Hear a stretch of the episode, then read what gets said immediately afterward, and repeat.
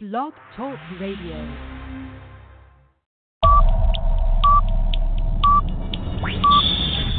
Ten,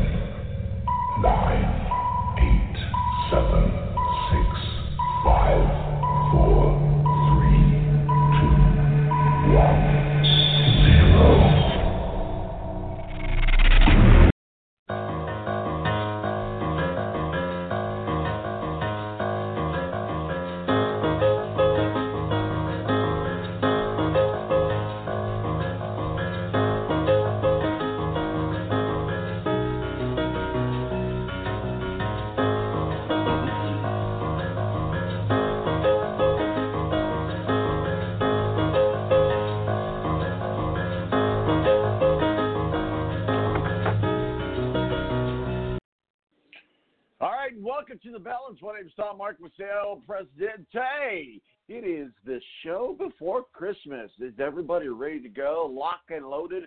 I'll tell you what, Amazon is my friend, and I jumped out there on a limb and, and joined Amazon Prime this uh, uh, yeah, a few days ago, yesterday. So, hey, uh, I'm good to go. I, I'm solid. I'm rock solid. But if not, get out there and finish your Christmas shopping if you need to. You know, this is a funny story. Uh, I am not putting up my Christmas tree until tomorrow. It's been one of those. I got. I had to get a new tree, and it's a, it's a whole thing, and the dogs and all this other stuff. So, and then I'm looking forward to a, a week off of my real job. Nine one seven eighty nine eight five one six. My digits. It is the NFL playoffs close. Unfortunately, the Indianapolis Colts, uh, which is our home team, as we're located here in the west suburbs of Indianapolis, high atop the Ballard Studio. Indianapolis Colts were not able to get it done this year. Very disappointing season for them. Uh, uh, they got the Panthers at home tomorrow. We'll be there. We'll have fun as a fan, but very disappointing season. But a lot of things going on. We got some games to talk about today. Also, a lot going on in the IndyCar uh, funny season, and then we'll also pay tribute to Junior Johnson dying, NASCAR legend dying as well. And joining us in the in the balance green room is Matthew Embury, WSBT up in South Bend. Then coming up, uh, Adam Jividen, super Browns fan, super Buckeyes fan, going to be talking with us about his Buckeyes in the playoffs getting ready, maybe, hopefully, one would think, uh, for a college football championship matchup. And then, uh, then we're going to kind of mix things up a little bit. Ed Kracz, beat writer for the Philadelphia Eagles at SI.com, joins us. Our official NFL contributor uh, joins us at the top of the second hour to start breaking down this playoff picture as it's beginning to, to take uh, form. And then at the bottom of the hour, um, uh, Mo for the BS Sports Show, and Tony Donahue from the Tony D Podcast helps us round it up, put a bow on it. My name is Tom Marcos, El Presidente, 917-889-8516 is our digits. We'll be right back on the other side.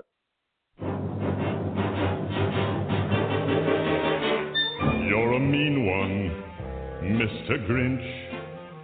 You really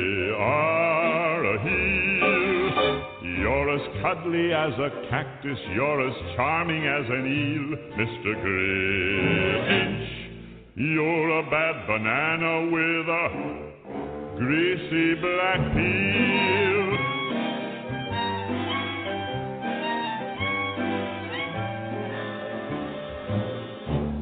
You're a monster, Mr. Grinch.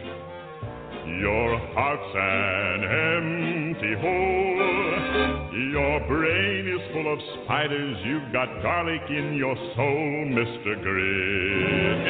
The Air National Guard is a reserve component of the United States Air Force and serves alongside active duty Air Force members in times of a national crisis. In addition, the Air Guard serves the state and local community in a wide range of capacities. The reason people join the Air Guard is as diverse as our members and includes such reasons as a deep desire to serve their country, money for college, travel, new job skills, and the pride that goes along with belonging to the greatest military organization in the world.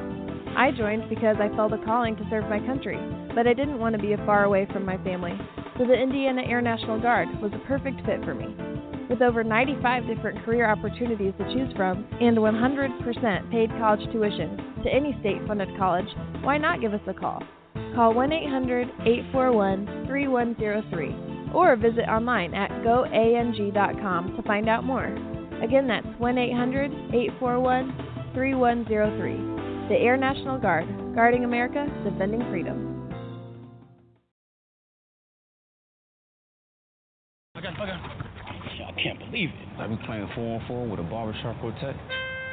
Pass the ball, pass the rock. We're open, just pass the ball. Nah, I can't believe how easy it was to save hundreds of dollars on my car insurance with Geico. Yeah.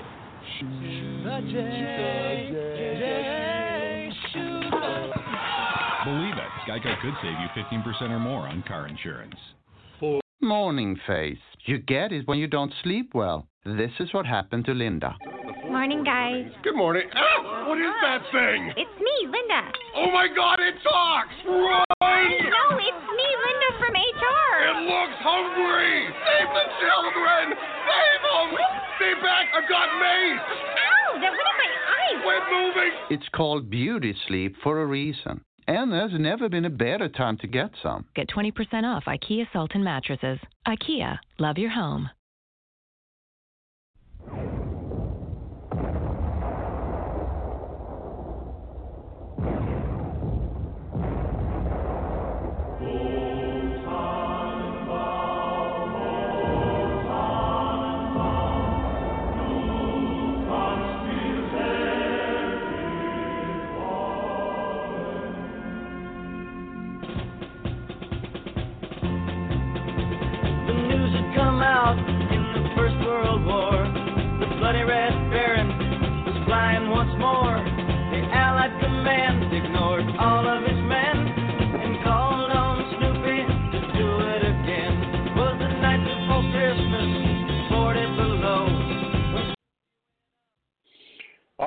Welcome back to the Balance One Name Stop Mark with El Presidente. Uh, we do have a little bit of uh, technical difficulties, uh, audio difficulties going on right now, but uh, we're going to work through it. Joining us now is Matthew Embury, WSBT from South Bend, our official Indy car contributor. Uh, Matthew, first of all, welcome back to the Balance. How are you, sir? Happy holidays to you, Tom. Uh, what an interesting uh, scenario with the Crossroads Classic, bowl season underway, and uh, some interesting stories uh, going down as far as NASCAR and IndyCar silly season at this point. Well, yeah, absolutely. You got all your Christmas shopping done? Finished that last night. Well, there you go. You know, Amazon Prime is my new best friend, my new bestie. Amazon Prime. You know, I never step foot into a mall, although I, I will be going to one this afternoon after the show. We're going to go check out the new Star Wars movie. Uh, I've been on this Star Wars uh, thing, so I've watched all the movies, and this has only been happening over a period of about two months. So, uh, you know, I'm I'm not the Star Wars expert, but uh, I've got them all watched. I've got I've watched Rogue One. I've watched all of that stuff, so I'm ready to go see the new Star Wars movie. Are you a Star Wars fan, Matthew? Everyone in my brother-in-law and his son are into that stuff, but I never uh, gotten into the craze about that stuff. Uh, we'll see what happens. It's going to be a, a big, uh, exciting time. But a lot of excitement going on. Funny season IndyCar. Talk with us a little bit about Dale Coyne. TK might be without a ride. We still don't know what's happening with old James Hinchcliffe. Bring us up to speed, sir. No pun intended. Very interesting how that works, and uh, very interesting uh, how the you know things are turning around. Uh, we now know that uh, Alex Palou, the Japanese Super Formula star from Spain, is taking one of the Coyne seats. Now the question is, who is going to take the second one? And uh, with very interesting things going on, originally with a few other things in play. And uh, to be honest with you, a few other weird things in play with, uh, you know, the question about Santino Ferrucci's future. Will he stay with Coyne? Will he go elsewhere? Uh, there's rumors now saying that he could possibly be in a third car with Bobby Rahal. And uh,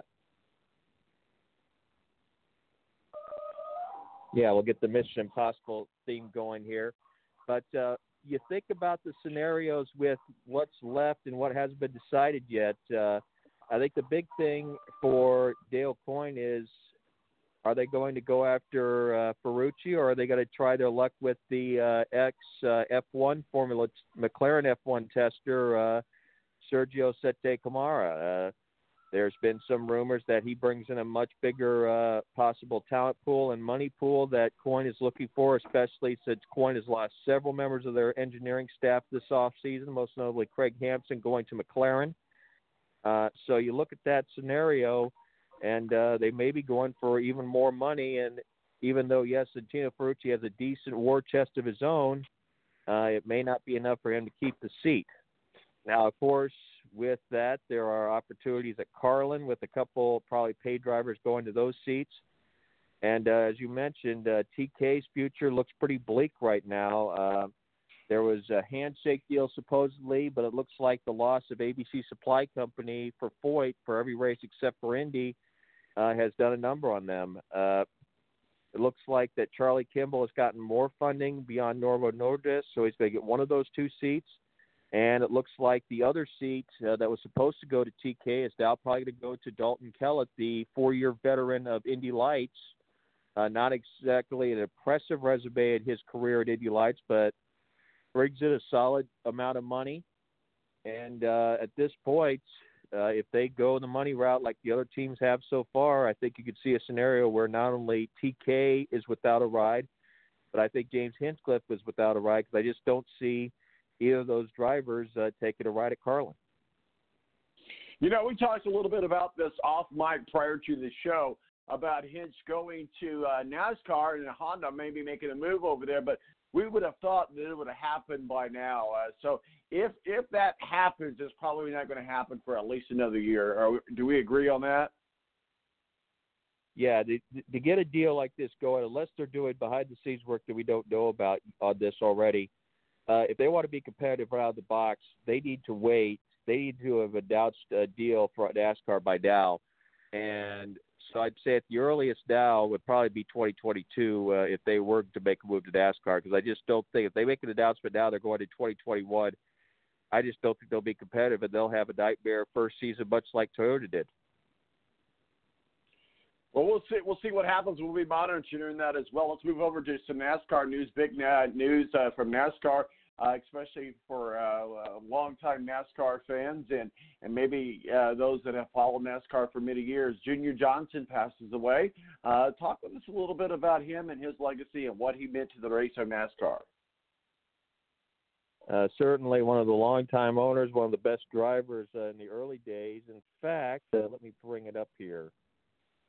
As we go here, this is courtesy of ESPN from 1994, the NASCAR story about his early days as a moonshine runner before he went to NASCAR.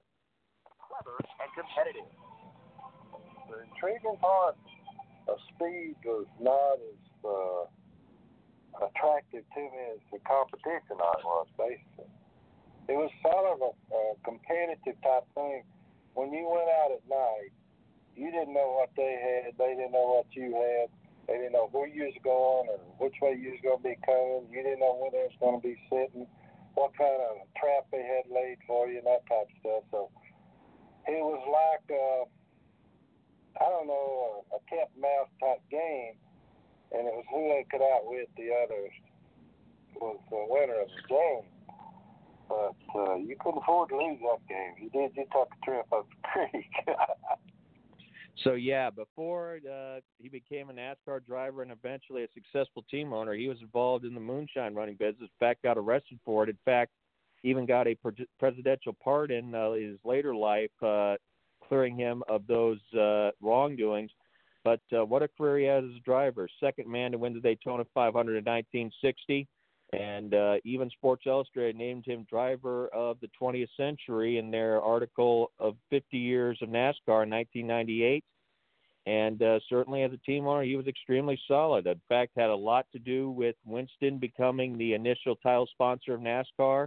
Uh, initially, Winston wanted to sponsor him. Uh, he suggested they should sponsor the entire circuit, and they did. And that proved to be very effective for several years down the road for NASCAR's future health. And obviously a great team owner. Uh, drove had many great drivers. Bobby Allison uh, won three straight championships with Cale Yarborough. Uh, several successful years with Darrell Waltrip, Terry Labonte, Geoff Bodine.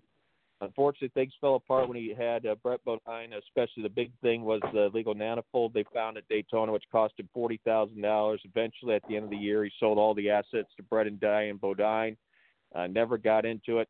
Was still around here and there, you know, just around the circuit, but not as an owner. Uh, eventually inducted into the NASCAR Hall of Fame, but kind of played a quiet role in things since then. And uh, uh, in fact, until you mentioned it yourself, I didn't even realize that he had passed away until you had made that mention to me uh, this morning. Yeah, certainly one of the greatest legends of NASCAR. You talked about the, the moonshine, and you know the history of NASCAR goes back to that uh, down in the South, and and that's how NASCAR, uh, believe it or not, that's where their roots are at is uh, uh, uh, uh, bootlegged whiskey, if you will, and and uh, so the, the race, uh, the kind of, it all kind of started really ironically. NASCAR kind of started running from the cops. In fact, I have a little clip on this. This is the late Tim Flock talking about that. Ready to take on all comers. The only way to settle such disputes was to go head to head. They had a bulldozer that they cut a, about a half a mile track down about 18 miles down in Jonesboro, Georgia, outside Atlanta, and uh, no fences. And these guys would, the bootleggers that own these, the kingpins that own the cars, they was always gambling about who had the fastest car. And on Saturdays, they would tell these cars would show up, and finally people started showing up with no fences, and they actually packed their helmets around the fences, 50 cents a dollar, and that's the kind of money they were getting. But that was the very first start of of racing those bootleg cars on just uh, what a bulldozer had laid out on a half mile track outside Atlanta. So yeah, that's Yeah, I- actually got to go. Uh, certainly, you know, in those years, it was still in its formative years. I mean, Bill France had not necessarily, or Bill France Senior, uh, not as opposed to Bill France Junior, not really taken over as far as forming anything at that period of time. It'd be a few years down the road. I think 47 was the year they created uh, the initial NASCAR at the Streamline Hotel in Daytona, which tragically that uh, building was torn down. I think within the last couple of years as well on the uh, shoreline of Daytona, sadly. But uh, ultimately, uh, yeah, it's a big deal coming from there, and uh, it's amazing to see the growth. Unfortunately, that growth's kind of been uh, stunted a little bit within the last few years or so, but. Uh, Certainly, uh, it's made to a place where it's been a peak, and hopefully, it'll make get back to where it was originally. But uh, you know, in the '90s, et cetera. But yeah, uh, great story, obviously, with uh, all these legends. Unfortunately, many of the legends, with the exception of maybe Richard Petty, are have deceased or passed away. But uh, ultimately, uh, I think uh, yeah, a lot of big stories. You're willing to ta do the research and look back into it as to the early days of NASCAR, it's quite of an interesting find and a little bit of a history lesson for you. Yeah, absolutely. It's fun. It's fun to kind of ta- trace the roots of a lot of different series, but I think NASCAR's uh, roots uh, probably has the most interesting uh, uh, dynamic, if you will, as far as the history of it goes. We're talking with Matthew Embury, WSBT up in South Bend, our official IndyCar contributor. Uh, talking some IndyCar funny season, some uh, uh, NASCAR Junior Johnson, but also you right there in the Notre Dame flagship. ship. So let's talk a little Notre Dame let's, before we get to the Crossroads Classic. Let's talk about Notre Dame's bowl placement and what are your thoughts? And as we look into get ready for the uh, bowl weekends, uh, uh, starting here in just a, a uh, uh, the next week or so. Uh, but we've got some NFL games today, but uh, certainly I think a lot of uh, I mean, IU fans, I think we're okay with where we ended up in the Gator Bowl against Tennessee, against the Vols. Uh, but Notre Dame, uh, what are your thoughts uh, in in your bowl placement this year? Well, they got not such a great opponent. They got an okay opponent, but not a great one on Iowa State. I was hoping they would draw someone like Texas, but the fact that Oklahoma got into the college football playoff gave that opportunity. Texas was paired with Utah. Uh, I believe College Bowl, I believe it was. But uh, nonetheless, uh, bowl game opportunity, a chance to maybe get a few things, maybe try a few things. But I think uh, this could be next Saturday. I think the guy to watch out for for Notre Dame is Braden Lenzy. I keep calling him Any Rocket as in reference to Rocket Ismail. And even though yes, he wears number 25, he is the same kind of explosive player, and I don't think we've seen an explosive type of player every time he gets the football since uh, Raghib who, by the way, congratulations to Rocket, recently inducted into the College Football Hall of Fame. And uh, yeah, I think Braden Lenzy, he reminds me a lot of uh, Raghib Ismail from the late uh, 80s, early 90s at Notre Dame.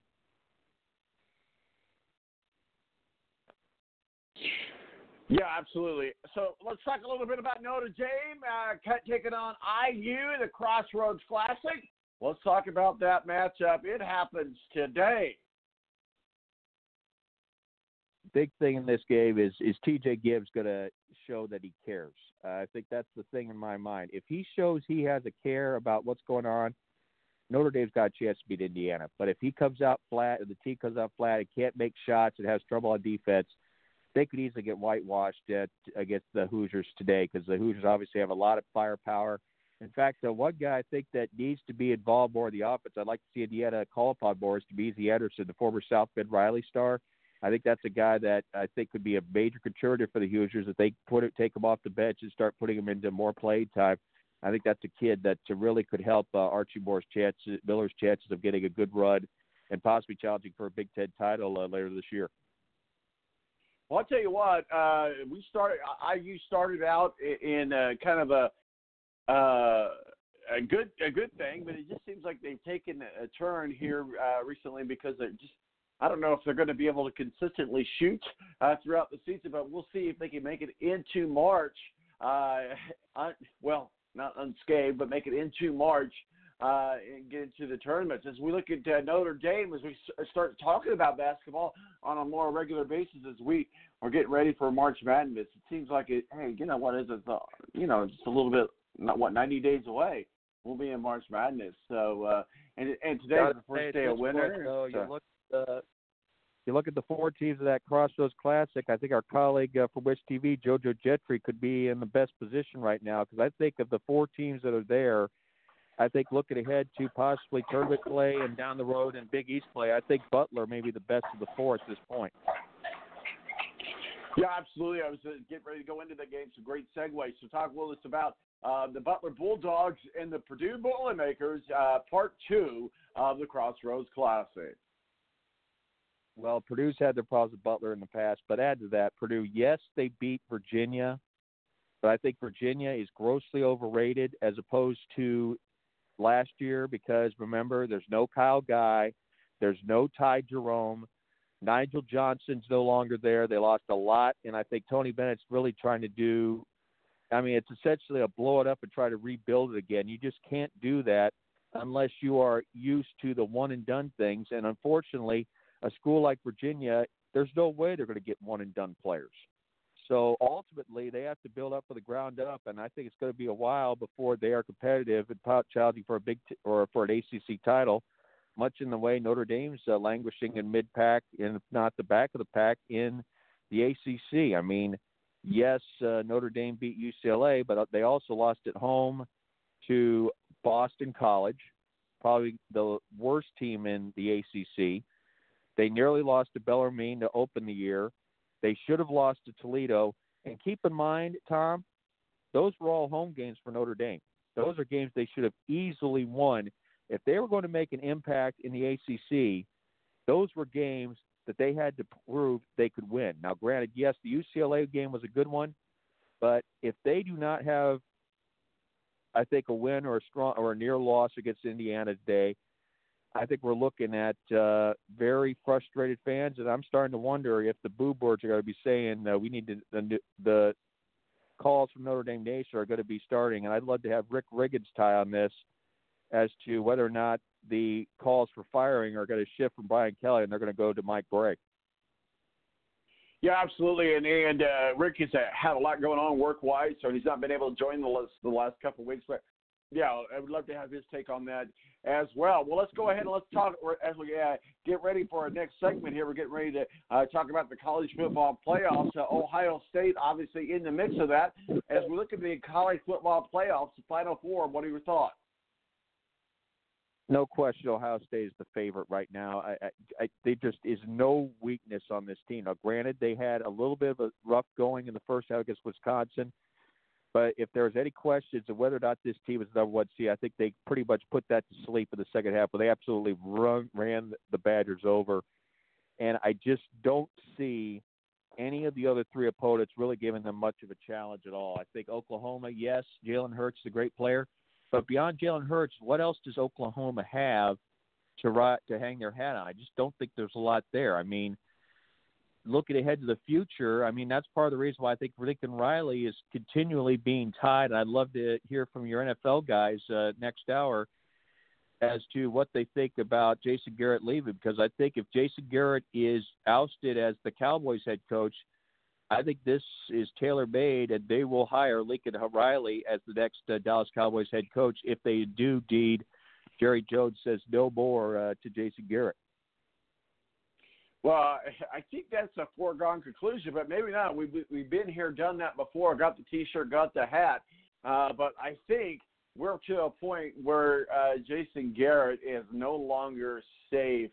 I, outside of uh, uh, going to the Super Bowl or something like that, I, I can't see Jason Garrett with the Cowboys sticking around. And you're right, we always throw around Lincoln Riley, so we we will uh, see what happens with that particular uh, situation in that in that scenario. So, and the thing that's funny about the Cowboys, they keep saying Urban Meyer's going to take that job. Why would Urban Meyer take a job where he's pretty much going to be under the control of Jerry Jones from pillar to post, much like Jason Garrett is? If Urban Meyer is going to go to an NFL team, he wants to have some say in player decisions and you know the management, et cetera. And if he goes to Dallas, he won't get that. So I just don't think that would be a good partnership at all. I think Lincoln Riley is a guy that you can have some leverage over, and I think that would be the one match I think that would work uh, for both sides. And I hate saying that, but unfortunately, until Jerry Jones says enough with being the general manager, but based on his podcast thoughts about hiring a general manager, I don't know if you heard those on Golic and Wingo within the last few weeks. That's probably not going to happen either. So I would say if indeed Jason Garrett is gone, they probably the only one that makes sense as far as being able to make it work in Dallas would probably be Lincoln Riley. Well, absolutely. So we'll see how that plays out. But you're right. What what would be the purpose of Urban Meyer? I, I everybody we did the same thing with Jon Gruden. Everybody no talks say. about That's Urban. not- He'd have no say. That's not Urban Meyer's style. No, you're absolutely right. Urban Meyer needs to have the final say. uh, so as we wrap it up, put a bow on it here. Uh, Matthew Embury, WSBT up in South Bend, our, our official IndyCar contributor. Uh, talking a little IndyCar uh, funny season. Uh, Junior John, uh, Johnson uh, passing away and uh, talking some college uh, football. Let's talk a little bit about IU and the Gator Bowl. What are your thoughts against the Tennessee Volunteers? I mean, if Indiana is going to end their losing streak in bowl games that dates back to the 1991 Copper Bowl, this is the opportunity. This is a very poor Tennessee team. I mean, it's the team that earlier this season lost to Georgia State at Nat Neyland Stadium. If Indiana is ever going to eliminate that, of course, granted they just lost. Didn't they lose their head coach to somewhere uh, recently, or he's been talked about going elsewhere? All right, Indiana, as far as football? Yeah. Yeah. Uh, no, he got, he got an extension. No, he got an extension that he accepted, so he's he's solid. Okay, good. All right. So I'd say if you're ever going to get a victory in a bowl game, Tom, this is your chance to do it. I think the conditions would suit, but uh, you never know. Maybe Tennessee finds something, but I think if Indiana's going to win a bowl game, this is their best chance to do it. Well, we'll certainly see what happens. Talking about Indiana, they're going to be looking for a new athletic director. What are your thoughts on that? I think you need to be smart right now. Uh, you need to find someone that's trying to keep the momentum going. I mean, yes, it's a basketball school, but I think they gain the most money that could help the programs if they continue to build on that football program, and that's where the money, the big cash cow is, is football. It's not men's basketball anymore. So if they can get something going on the football program, that would be a big boost, I think, to that entire athletic program in terms of money, in terms of being able to improve the facilities and start bringing in top level talent uh, to not just the men's basketball program, but all the programs. I think that would help the whole uh, footprint of things uh, in general. Been talking with And Matthew by the way, Embury, W- General, I don't mean Bob Knight, by the way. Sorry. You cut out there at the very end. What did you say? And by general, I don't mean Bob Knight. Bob Knight's a legacy at IU, that's for sure. Matthew Embury, WSBT, our official uh, IndyCar contributor, talking some IndyCar funny season, what's going on uh, there in, in the passing of Junior Johnson in NASCAR. Uh, any final thoughts of words of wisdom there, Matthew? You you look at the scenarios right now. Um, I think I'll be very curious to see what happens at Coyne if they do indeed go with uh, two rookies, much like uh, what McLaren did. I don't think that's the way they should be going. I think they had something going with the rookie of the year in Ferrucci, but if Ferrucci does bold elsewhere with the engineering personnel that Coyne's lost this off season, I would not be surprised either.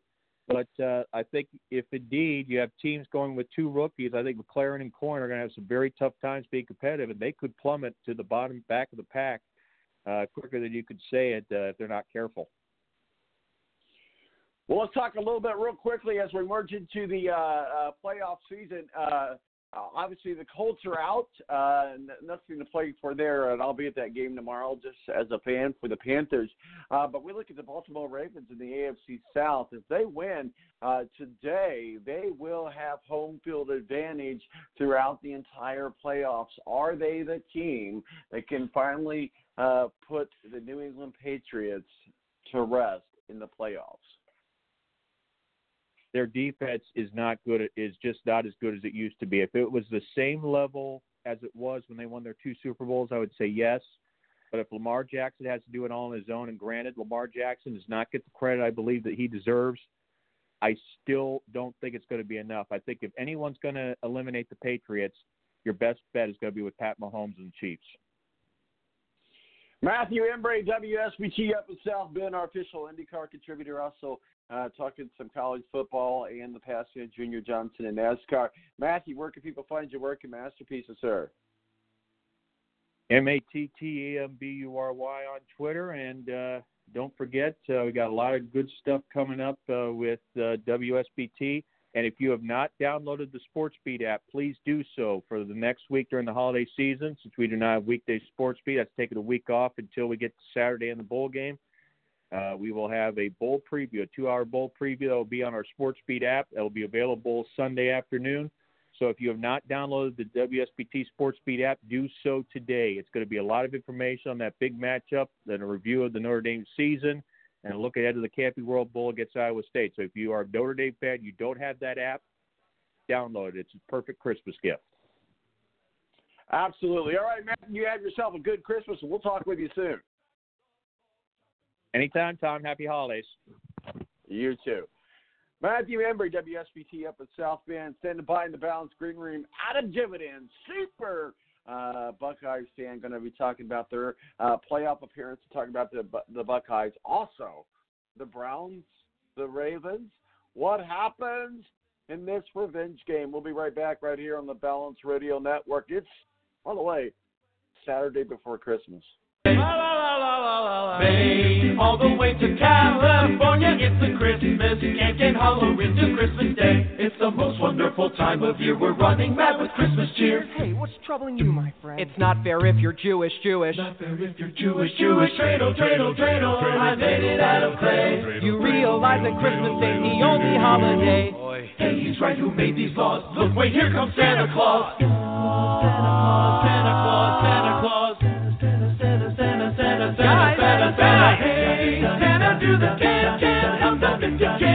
the Air National Guard is a reserve component of the United States Air Force and serves alongside active duty Air Force members in times of a national crisis.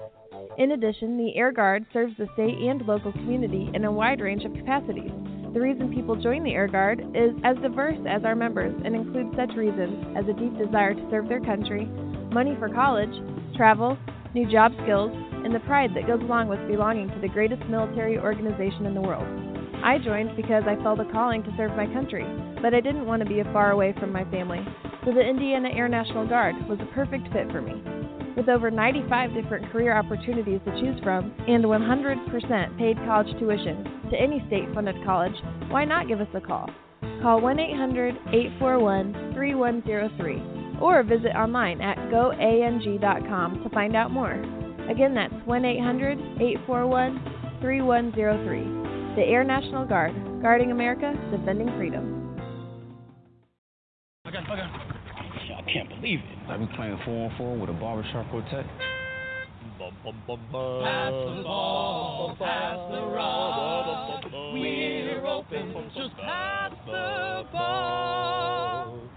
Nah, I can't believe how easy it was to save hundreds of dollars on my car insurance with Geico. Yeah. The J, J, Believe it, Geico could save you 15% or more on car insurance.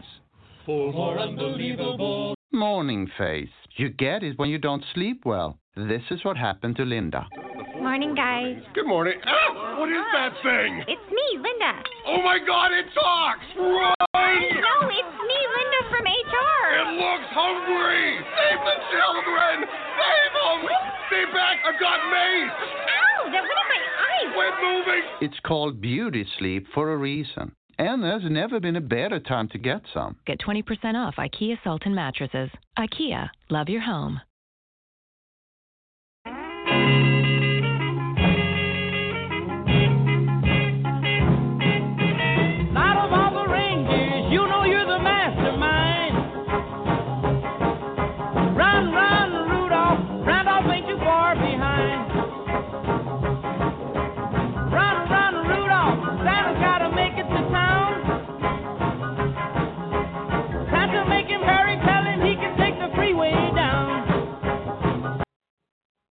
All right, welcome back to the balance. Thank you to Matthew Embury, WSBT up in South Bend, our official IndyCar contributor. Also, uh, talking some Notre Dame and the Crossroads Classics.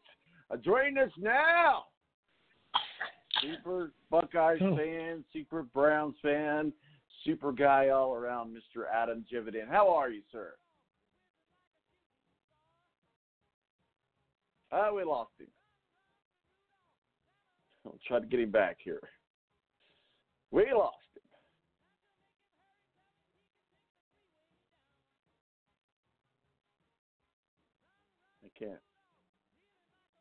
Oh, we got him back. Hey, right, Tom. with Sorry about now? that. I What am. Can you hear me? happened? I am with you, brother. Are you ready for Christmas? Uh, yes, yes, we are. Not at work, but with other things. so, is all the presents underneath the tree ninety-five point nine percent of them for Ollie? Um, yes. I knew it. You know what though? I'm gonna I'm gonna I'm gonna play the Bachelor uh, uh, tag here. I haven't even put up my tree yet. That's on the agenda for tomorrow. I actually to Well, out. hey, I hey. Here's the thing, man. If you if you're really feeling the need, you you know, feel free to to pass a gift from Uncle Tom, and and Ollie will be sure to receive it with glee. I'm sure he will. I'm sure he will. Uh, but I, I put my tree up tomorrow after the Colts game. After I get back from the Colts game, I had to get a new tree. It's a whole thing. It's a whole ordeal. But you know, when you're a bachelor, it's not that big of a deal. I got so most of the presents underneath the tree are going to be for my two dogs. but I did. Yep. But I did. I did buy myself a present. You know, I joined Amazon Prime. I know you've been a primer for a long time. I joined Amazon Prime because I'm like, well, all the cool kids are doing it, and I might as well do it too. So now I'm going crazy with it. Oh, I can do this on Prime. Oh, I can do this on Prime. so I got me, I got a, a present for myself, an Echo Dot. Do you have one of those, or or Alexa, or any of those? I don't have a Anything like dot, but I have a, a a different one. Yeah. So I'm going to have fun with that. We'll see what happens. I almost bought one. See, you know what happens when you buy one thing on Amazon? They tell you, well, you'll probably like this, and they're always right. They're never wrong. You are going to like that. How do they know me? They just not me.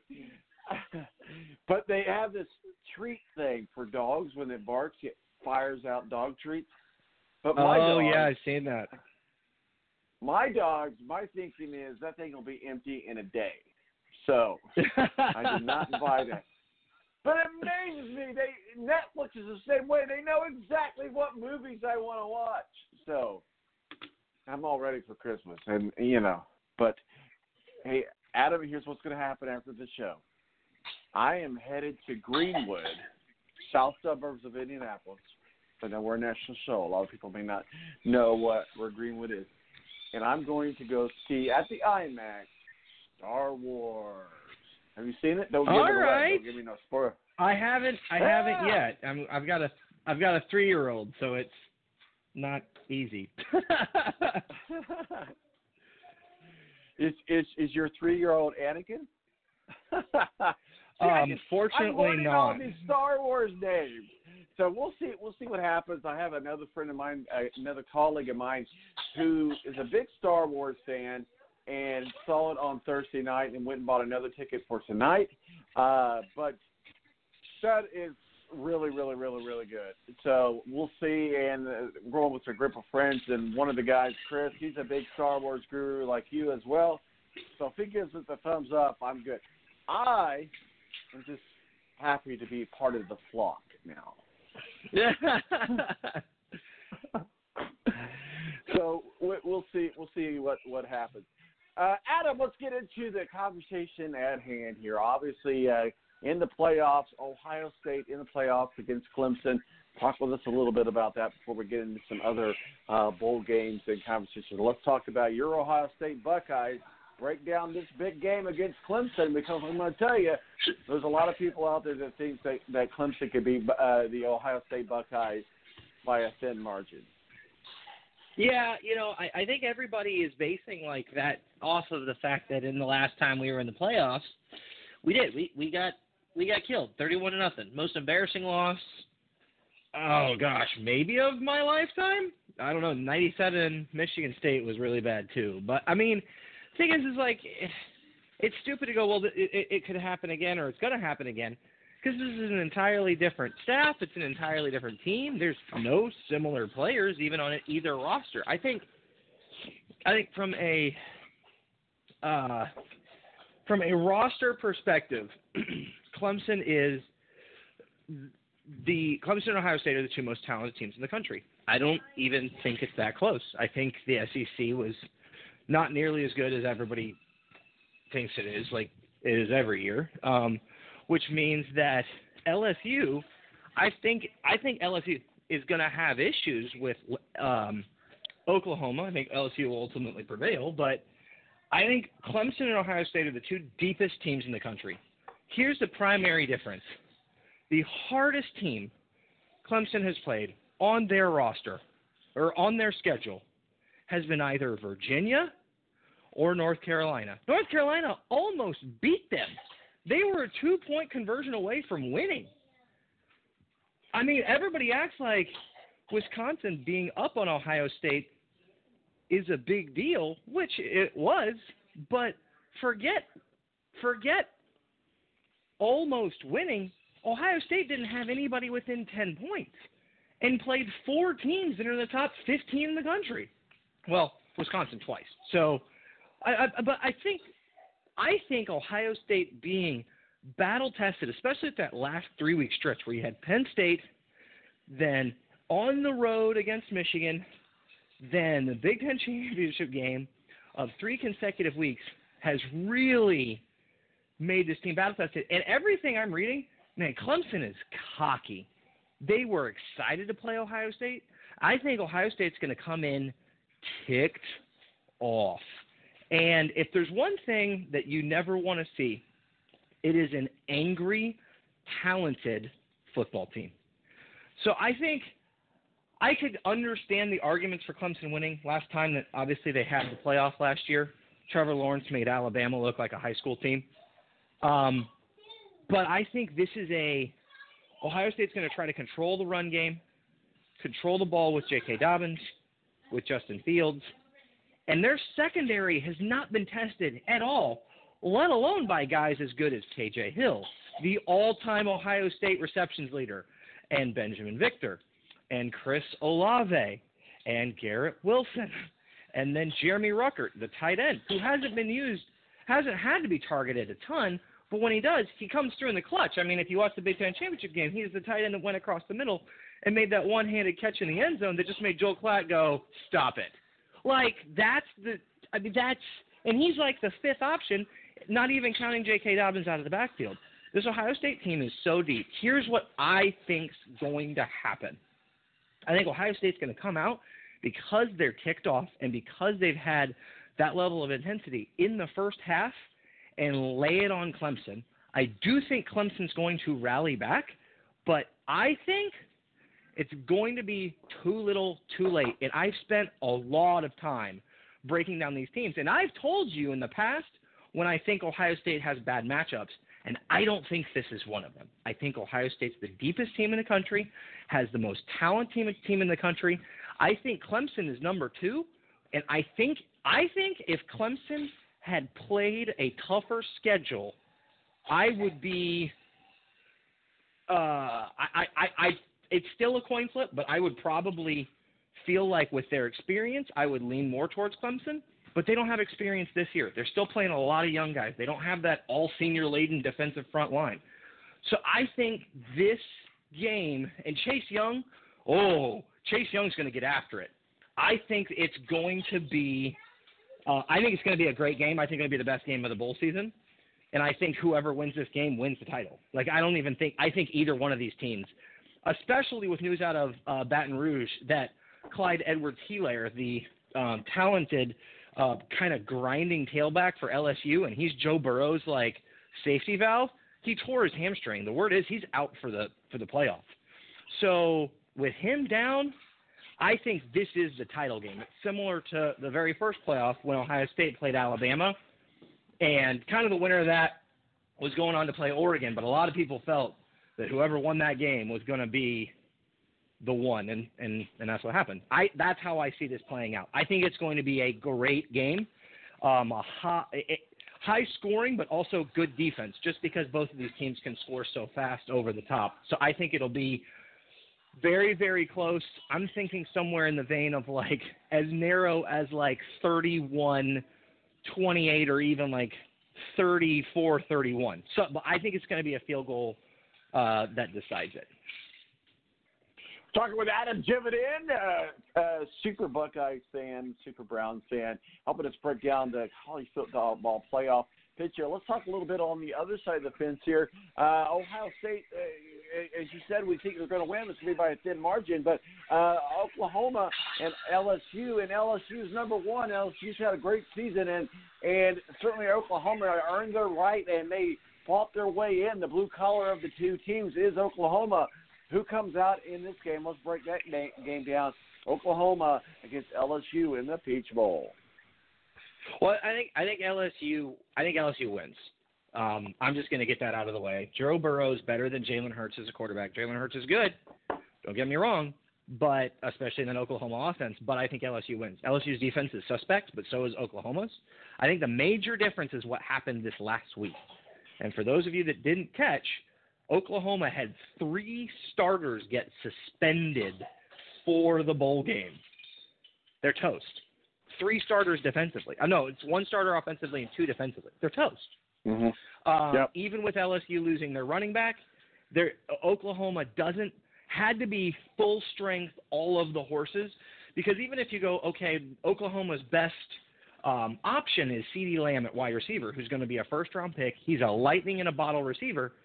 Well, LSU has two guys just as good on the outside, and and I and Burrow's better attacking downfield. So I think LSU wins. It also helps that this game's going to be played, you know, in the South, uh, so it's almost going to be like a home game for LSU. LSU fans travel really well, but I think this is going to be one of those things where I think LSU um, they take care of business. I just don't think Oklahoma's defense can hold up at all. Um, Alex Grinch, the uh, defensive coordinator for Oklahoma, who everybody was raving about at the beginning of the season when they were holding really crappy teams to low scores. It's been kind of shown it, as the stretch went, you know, went down the line that he's not a good defensive coordinator. Like he's okay, but he's not good. Um, I mean, for crying out loud, if you put Baylor now, granted, Baylor tough, gritty team, different than Baylor teams in the past. They play good defense now with some with some shots of offense. You put Baylor against either LSU, Ohio State, or or um, Clemson, and Baylor would get murdered, like absolutely killed. It would not even be close. It'd be probably similar to the Ohio State Michigan game, but I don't even think they could score that much. Like it was, it, it would be rough. And and Baylor played Oklahoma close twice, and the second time they rallied with their third string quarterback.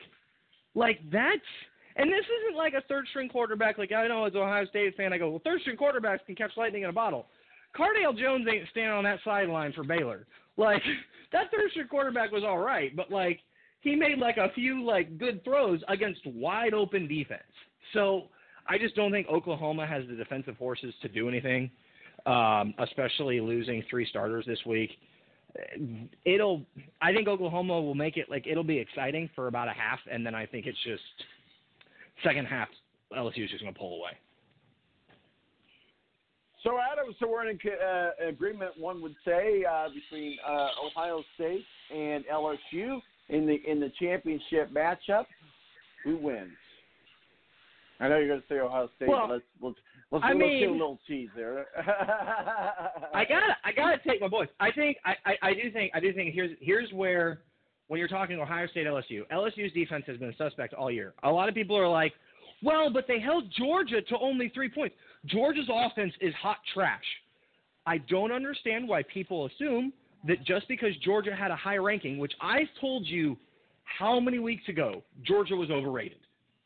I think it was like week six, if if not earlier, uh, probably preseason. But I, I I don't feel I don't think Georgia's good at, at all offensively. They're terrible. So for for LSU to hold them to three points, like whoop de doo. Um, I think I I've said it all season, and I'm not and and granted they're my ride or die guys, but I will I will tell it like it is. If they don't have it, they don't have it. I think this year they have it. I also think there is a significant difference because everybody's like, well, Dave Aranda. Dave Aranda is a great defensive coordinator, the defensive coordinator for LSU. Do you remember the last time that Dave Aranda played LS or played uh, Ohio State, Tom? The score was Nine, fifty-nine to nothing. yeah, I remember it was a big high because- game. I couldn't remember. Dave Aranda was the defensive coordinator for Wisconsin when Ohio State beat them 59 to 0. I don't think it's going to be that bad, but I think Ohio State, like I said, the winner of Clemson Ohio State wins the title. I don't even think it's Ohio State's going to win. Um, I think it's going to get again. It'll be a good game, but I think Chase Young, one of his best friends, happens to be Joe Burrow. They roomed together when they were at Ohio State, uh, and I think what's going to happen is Chase Young is going to go out on a high note. Um, I think a few other of our of our seniors, like KJ Hill, um, Malik Harrison, um, Damon Arnette, are going to have great games. And the question is going to be after this, after this season, the question is going to be where does Ryan Day rank in the list of college coaches? And I think you have to would put him at worst, even after just one season, at worst at third, behind Dabo and Saban. Talking with Adam Jividen, Super Buckeye fan, Super Browns fan. Let's move over to the NFL and your Browns revenge game hosting the Baltimore Ravens, who are hot. If they win today, uh, they will control the AFC uh, home uh, field advantage, and hopefully they're the team that can finally uh, put the New England Patriots uh, to bed in the playoffs uh, moving forward. But revenge game, uh, the Baltimore Ravens are coming in to the dog pound, and they are not happy campers. No, and here's here's my take on the Browns. I've had to say this in years past in hopes for a draft, you know, higher draft slotting. I want the Browns to lose to the Baltimore Ravens. Here's why. I want Freddie freaking Kitchens out of town. This dude, I knew that was coming. like he's I knew that he's so bad. Like he's like here's the thing is if if he if we had the schedule that we have right now, and we had wins over Seattle and the Rams and the we've beaten one good team that was Baltimore on the road. Looking back, I don't even know how, but like we've lost to the freaking Broncos badly to their third string quarterback. We just lost to the three and nine Cardinals, and if you watch that game, it wasn't even close. We have some good coaches. I think Tosh Lupoy on the defensive line, good good young coach. Stump Mitchell's done awesome with the running backs. Adam Henry's done solid with the receivers, considering they've been like banged up all year. The rest of them, the whole defensive staff, you've got one of the most talented rosters in the league, and Steve Wilks can't get his head out of his butt, giving everybody a 15 yard cushion when it's like a third and two. I, I just, I don't understand. I want them all out on a rail. Like, and, and, and here's the thing: is I was talking to one of my friends, and before the Cardinals game, and he said, we said the reports out of Cleveland were that we were going to keep Freddie, but um, something bad needed to happen. Well, then we lost to the Cardinals, and I'm like, all right, let's let bad things keep happening. So let's go ahead and lose to Baltimore. And you know what? Lose to the Bengals. I don't care. We just need Freddie gone because we need a real coach. Well, we wonder. That's uh, Freddie Kitchens falls under that category. What were you thinking, uh, W2F? Uh, real quickly, and before I let you go here, uh, talking about uh, some uh, coaches on the hot seat. It's it's almost a foregone conclusion that, that Jason Garrett's out from the Cowboys, and I, a lot of people say it's one of two guys: Lincoln Riley or Urban Meyer. And one would think it's not Urban Meyer because well, Urban Meyer likes to have the final say, and we know that won't happen with the Dallas Cowboys. So that leaves uh, Lincoln Riley to the Cowboys. What are your thoughts? I think he could take it. It's going to take a whole bag of money, but we know that Jason, Jason, uh, not Jason Jones, um, Jerry, Jerry Jones. Jones. will will definitely pay it. I, I just don't know if he, He wants to leave college for the trucks. Cowboys. Right, exactly. I, I just I don't know if he wants to leave college. I don't know if Lincoln Riley wants to go to college where you're going to have overwhelmingly high expectations and an owner that really just doesn't see clearly. Um, I wouldn't want that Cowboys job, but there's also only 32 of them. So I think what's going to happen is I think you're going to have. I don't think it's Urban either. I don't think Urban and Jerry Jones are a good fit at all.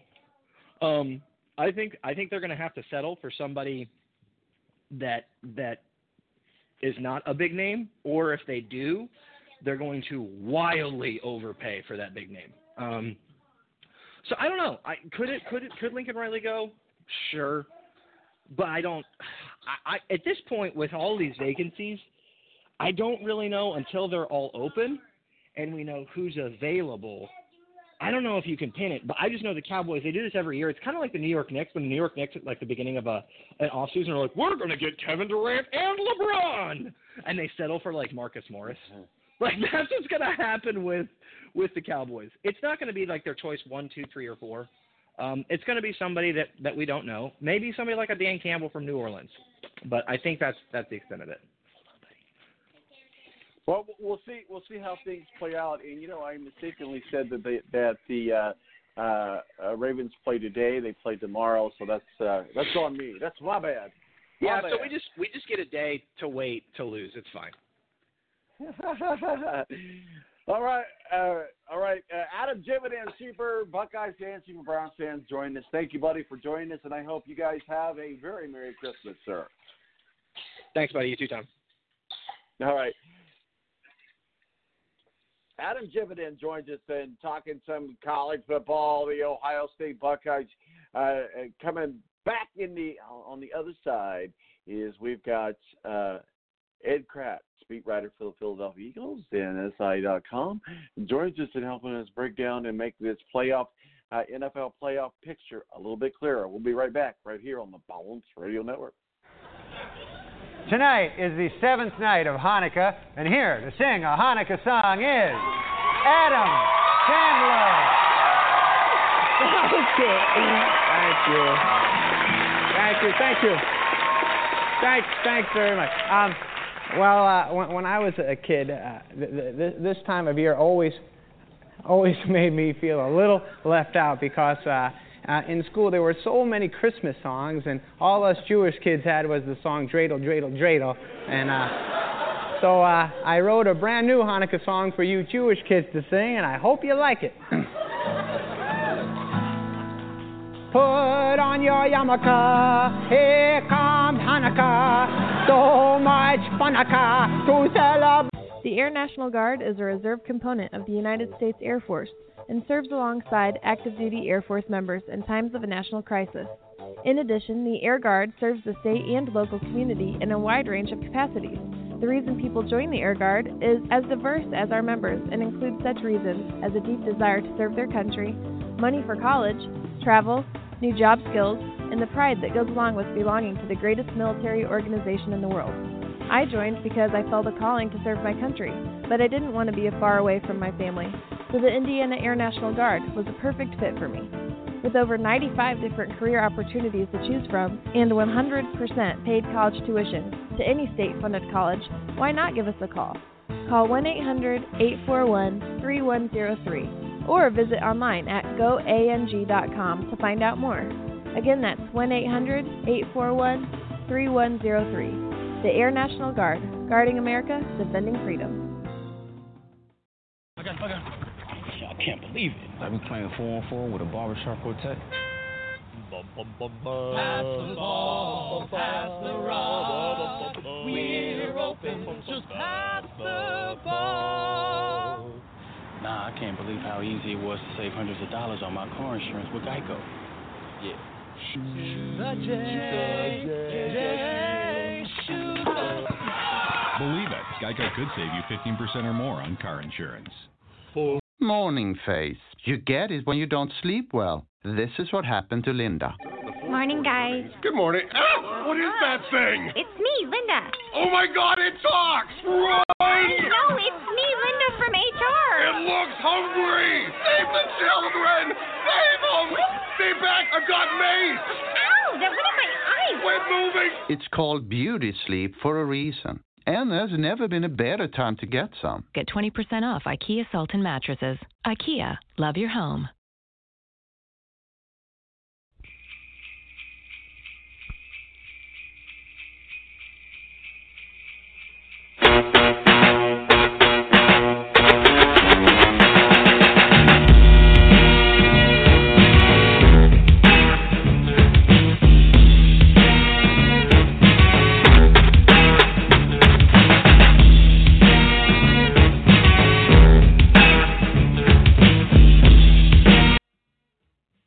Right, welcome back to the balance. One hour in the books. Thank you to Matthew Embury, our official IndyCar contributor from WSBT up in South Bend, joining us to talk a little bit about what's going on in the funny car, uh, funny season. I'm sorry, not funny car. That's a different uh, race series. Funny season in the off season of IndyCar. Talks about uh, TK not having a ride, still no ride with uh, for James Hinchcliffe. Maybe he's set out a year to go to NASCAR, and also the passing of Junior Johnson, uh, NASCAR legend, and of course talked some Notre Dame uh, with him because well he's with the flagship station of Notre Dame, and then uh, Rick. I mean, then Adam Jividen. Rick was not able to join us today. He's had a lot going on with work over the last couple of weeks, but uh, he will be joining us again soon. Uh, but Adam Jividen, super Buckeyes fan uh, and super Browns fan, talking with us about, well, believe it or not, he says that he wants the Browns to lose to the Ravens and to the Bengals so they can uh, throw out the kitchen sink. Joining us now, uh, Ed Kracz, beat writer for the Philadelphia Eagles at SI.com, our official NFL contributor. Good morning to you, sir. How are you? Hey, I'm terrific, Tom. Merry Christmas to you. Happy New Year. Uh, happy Hanukkah to all your you- listeners, and happy Kwanzaa too. Happy Hanukkah, Happy Kwanzaa. That's why they call it the holidays, plural. Uh, you're not Jewish, are you? Uh, no, I'm not. I'm, I'm not. Jewish. Oh, okay, I didn't. I didn't think so. I I just I didn't know if you were or not. Uh, you know, sometimes you never know. No. It doesn't matter. Uh, but uh, yeah, because I was going to ask you if you were, because I don't really understand the Hanukkah how it works because I'm not Jewish. But uh, yeah, you're you're right. It is Hanukkah too. Uh, Adam Sandler was singing about it at the, at the beginning of the break. Are you are you ready for Christmas? Not really. Uh, I've been I've been kind of busy myself here, uh, it, it, but it's always the way it is around Christmas for me. And you know, when you, when you cover the NFL, it's hard to get a lot of Christmas shopping done. You have to pick your spot. So, I will probably brave you know one of the big box stores today, like a Walmart or Target or something, and uh, I can't imagine what that mayhem is going to look like the Saturday before Christmas. But uh, you know, it is what it is, and I have to I have to get out there and do it. Well, I found a new bestie, and I've not had to step foot in a single store, and I'm done. Amazon Prime and I are tight. I'm a primer, man. I'm part. I'm part of the Prime flock now. I had not. I asked him that I've I've ordered stuff off of Amazon many times, but this week I, I joined Amazon Prime. I became part of the elite force of Amazon Prime. It's amazing, and I was talking to Adam about this. It's amazing when you buy something, they know exactly what you. I was just thinking about that. How do they know? yeah. I, I, I did. I'm get. I'm getting all uh, in the weeds here, but I did buy myself one of those Echo Dots. Do you have one of those? Do you know what I'm talking about? Uh, I have a No. Google Play. Uh, It's, same, It's starting same to thing, flash right? as I- Alexa or what? yeah, yeah. Alexa or whatever. So I've I've never bought one of those before, but I, I got one of those because when I joined Prime, it gave me a discount, so I got it like relatively cheap. And then amazing, they showed me another gadget because I have dogs. How they know I have dogs? I have no idea. I didn't say anything about dogs, but they knew that I like dogs and I have dogs. It's, there's a there's a little thing that when it barks, it throws out treats. I didn't buy it though because it would be with my dogs, it would be empty in a day. But it it, is- it is kind of cool. Uh, but so I, I I'm like, I've got packages coming every day this week, and I'm not even putting my tree up till tomorrow after after the Colts game. That's the life of a bachelor. I had to get a whole new tree. It's a whole thing, man. So I digress. do you do you use an artificial tree or a real tree? Well, I have used real trees in the past, but they're kind of a pain in the in the in the in the butt. Uh, so I went with a pre-lit artificial tree, six foot tall spruce. I ordered it. I have to go pick it up today.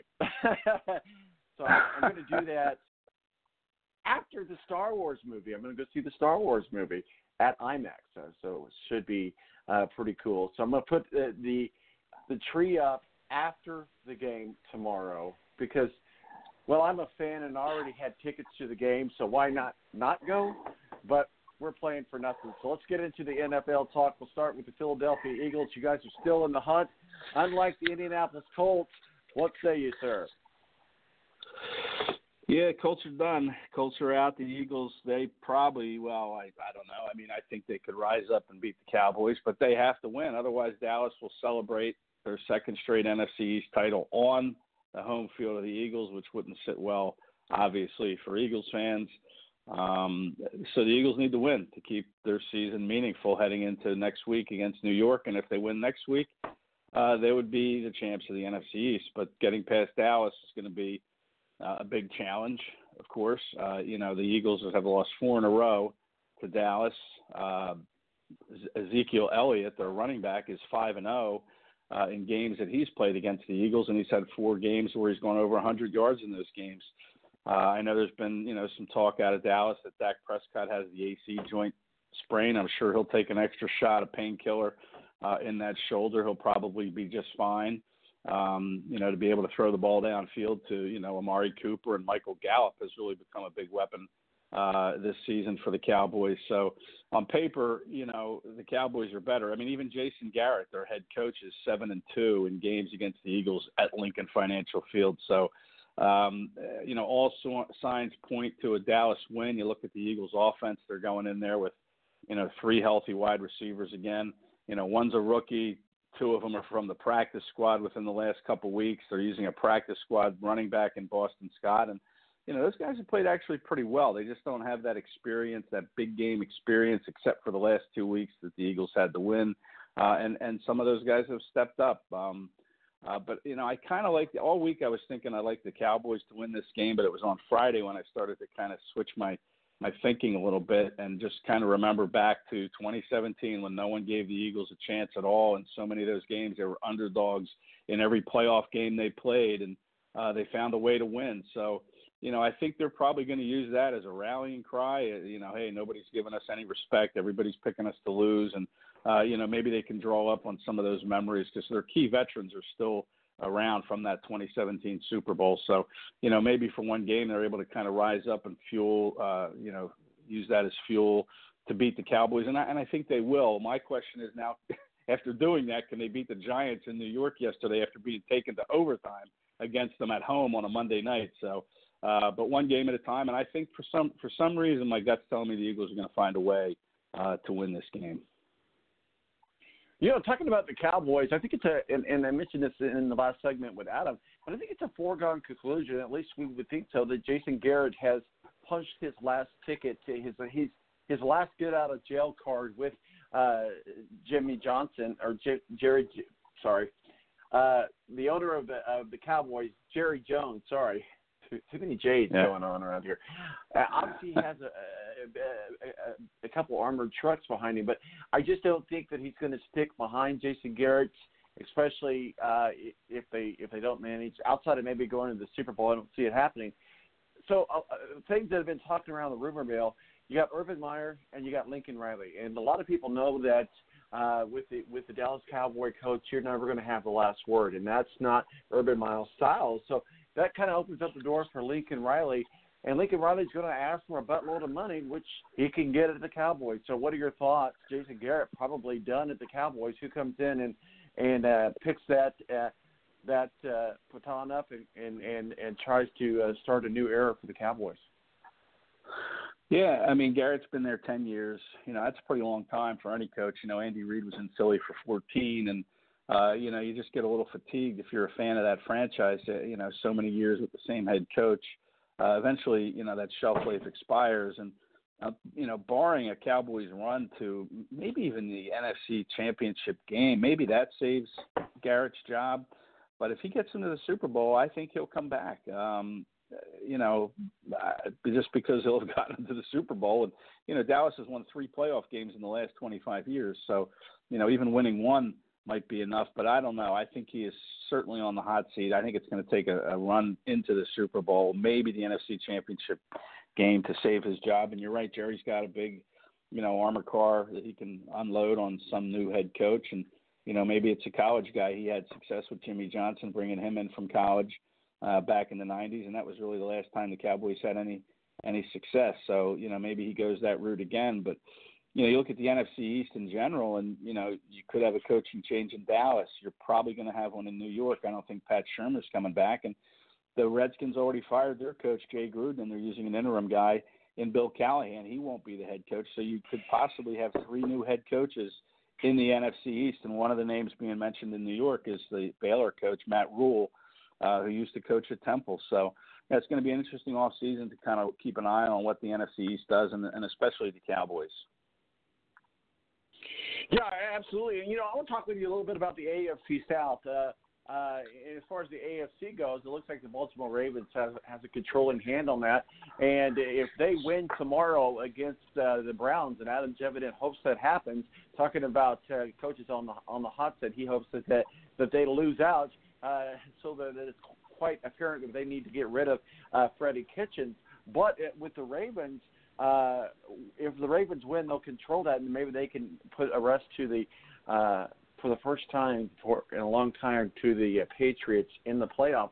But the AFC South, even though I'll be at that game tomorrow, have fun because hey, it's fun. It's as a fan, you're going to go as a fan, and the, the Panthers. And my son was going to come in, but he's not going to be able to come in. Uh, just too close to Christmas, but I'm still going uh, to the game uh, because already had tickets. Doesn't mean anything, but it's going to be fun to to watch. But at the same time, this might be a game that the Colts can win. Uh, the, the Panthers are starting out their new quarterback, uh, Grier, uh, which was a, a, a did very well in, in West Virginia, uh, did well in the college ranks, but it gets his first NFL uh, start uh, tomorrow uh, against the Colts, and the Colts have got, some people coming back. Uh, Even though it doesn't mean anything, it's, it's a feel-good mor- morale win, and the Panthers are sucking right now. So this might be a good opportunity at least to end strong at home tomorrow with the Colts. Yeah, you always want to see your team win, even if it means you know dra- draft, you know, falling down in the draft order a little bit. You know, uh, you know, going from maybe you know 12th to 15th or 16th if you win this time of year. I have no idea uh, where the draft where the Colts sit in the draft right now. Um, you know, I've seen all these crazy mock drafts already, which to me is ridiculous. That people are actually doing mock drafts in December when you don't even know the order uh, of the teams that are going to be picking. So, uh, of course, but it you know, to debate.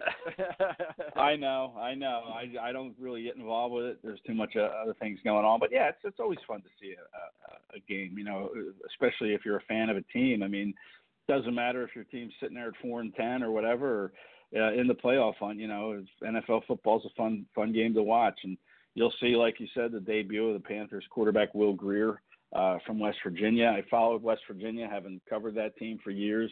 Um, at one point, uh, that football team, so I, you know I kind of watch them a lot or as much as I can. So he, he's pretty good, Will Grier. I I like the career he had. I think he, you know, he threw some interceptions, but a lot of college quarterbacks do. Um, doesn't mean he can't be successful in the NFL if he gets the right coaching, and we'll see if he's the guy going forward uh, for the Panthers. You know, they have Cam Newton still sitting there. It'll be interesting to see what they do with him in the off season. And the Colts have Jacoby Brissett. You, you know, you wonder what the Colts are going to do at quarterback. I uh, I know you sent me a, a link to a story that said the Colts need a new quarterback, and uh, it's hard for me to refute that. But you know, you have to keep in mind. I think Brissett didn't he have a, a knee injury during the season, cost him a few Yeah, games, he and did. uh, you know, yeah, I mean, yeah. So to me, um, somebody at your door was that your doorbell? No, I I uh, popped on the screen on my laptop and it, you know, those Ah. stupid pop-ups they start playing, so I had to I quickly mute my my laptop. That's my fault. My bad.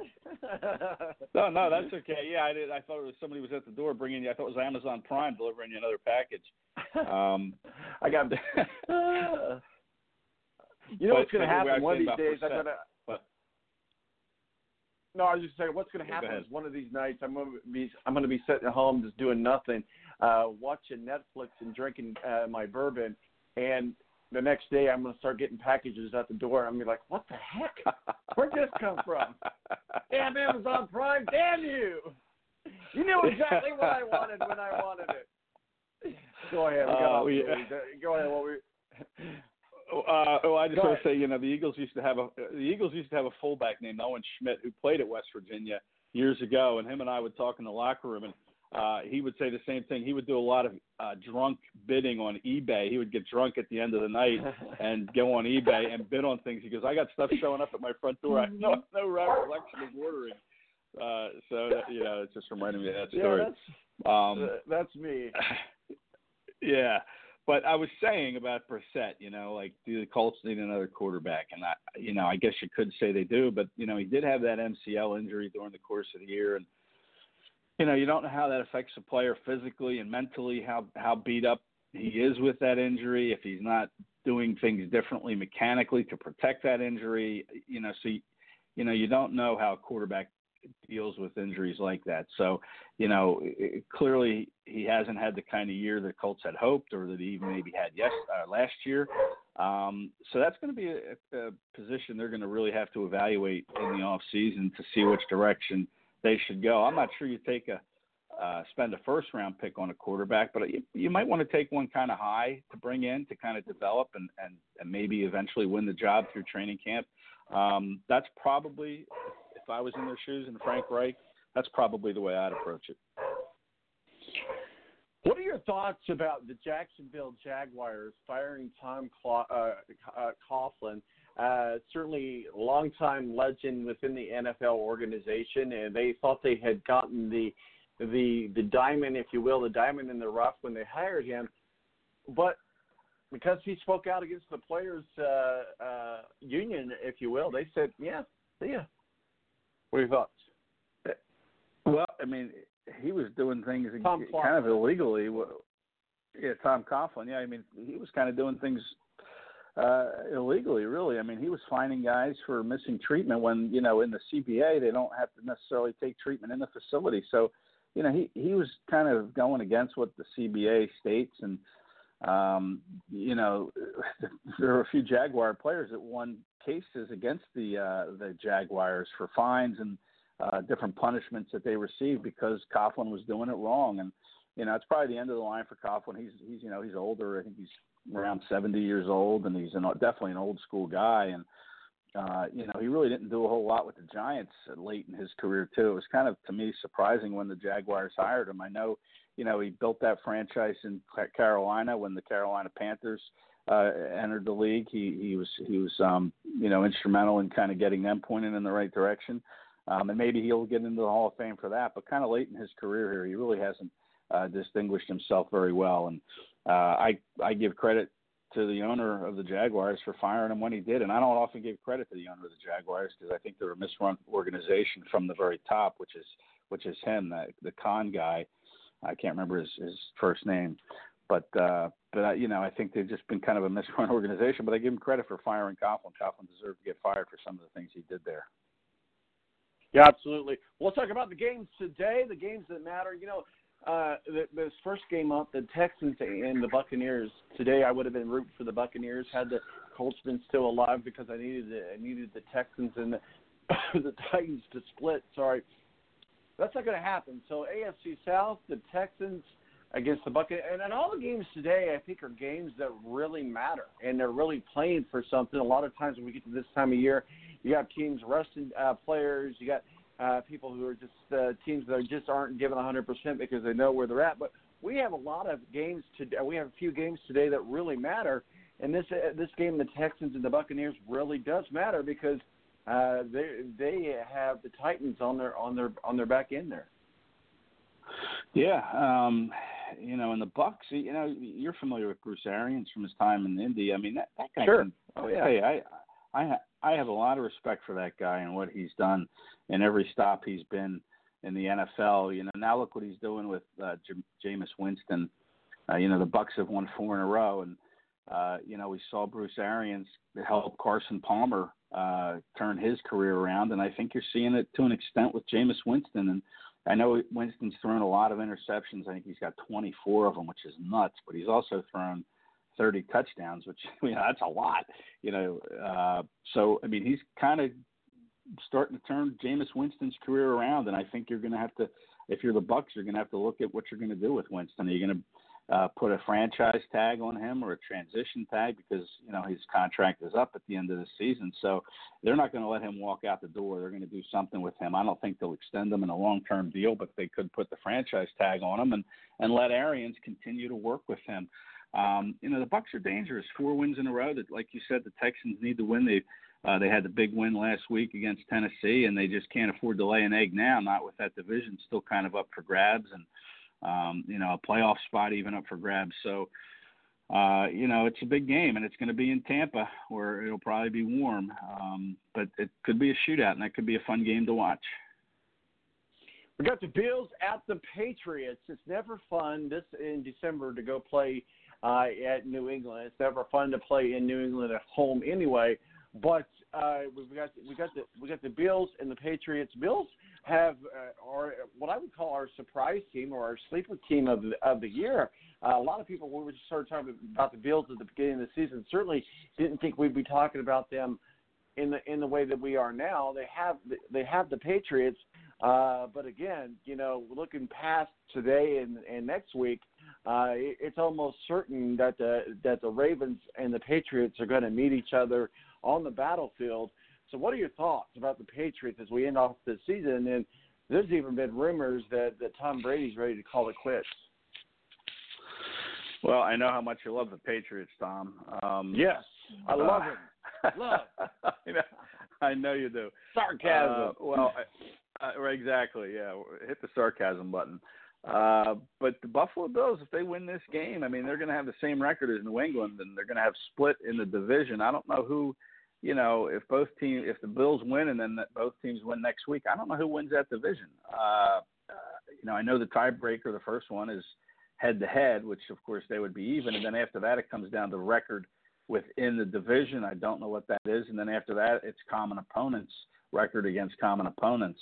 Um, so I, you know, I don't know. I mean, I think the Bills, if they win, could could kind of steal this division from the Patriots.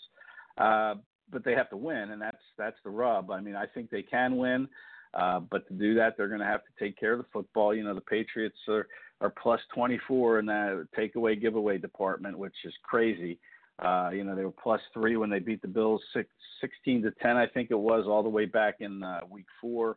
Um, so if the Bills can take care of the ball and get uh, their quarterback Josh Allen to do just enough, and that defense is certainly good enough to uh, to keep Brady in check, and, and Brady, like you said, with retirement possibly, you know, he's done a good job of keeping himself in check. He hasn't looked good. He's looked slow.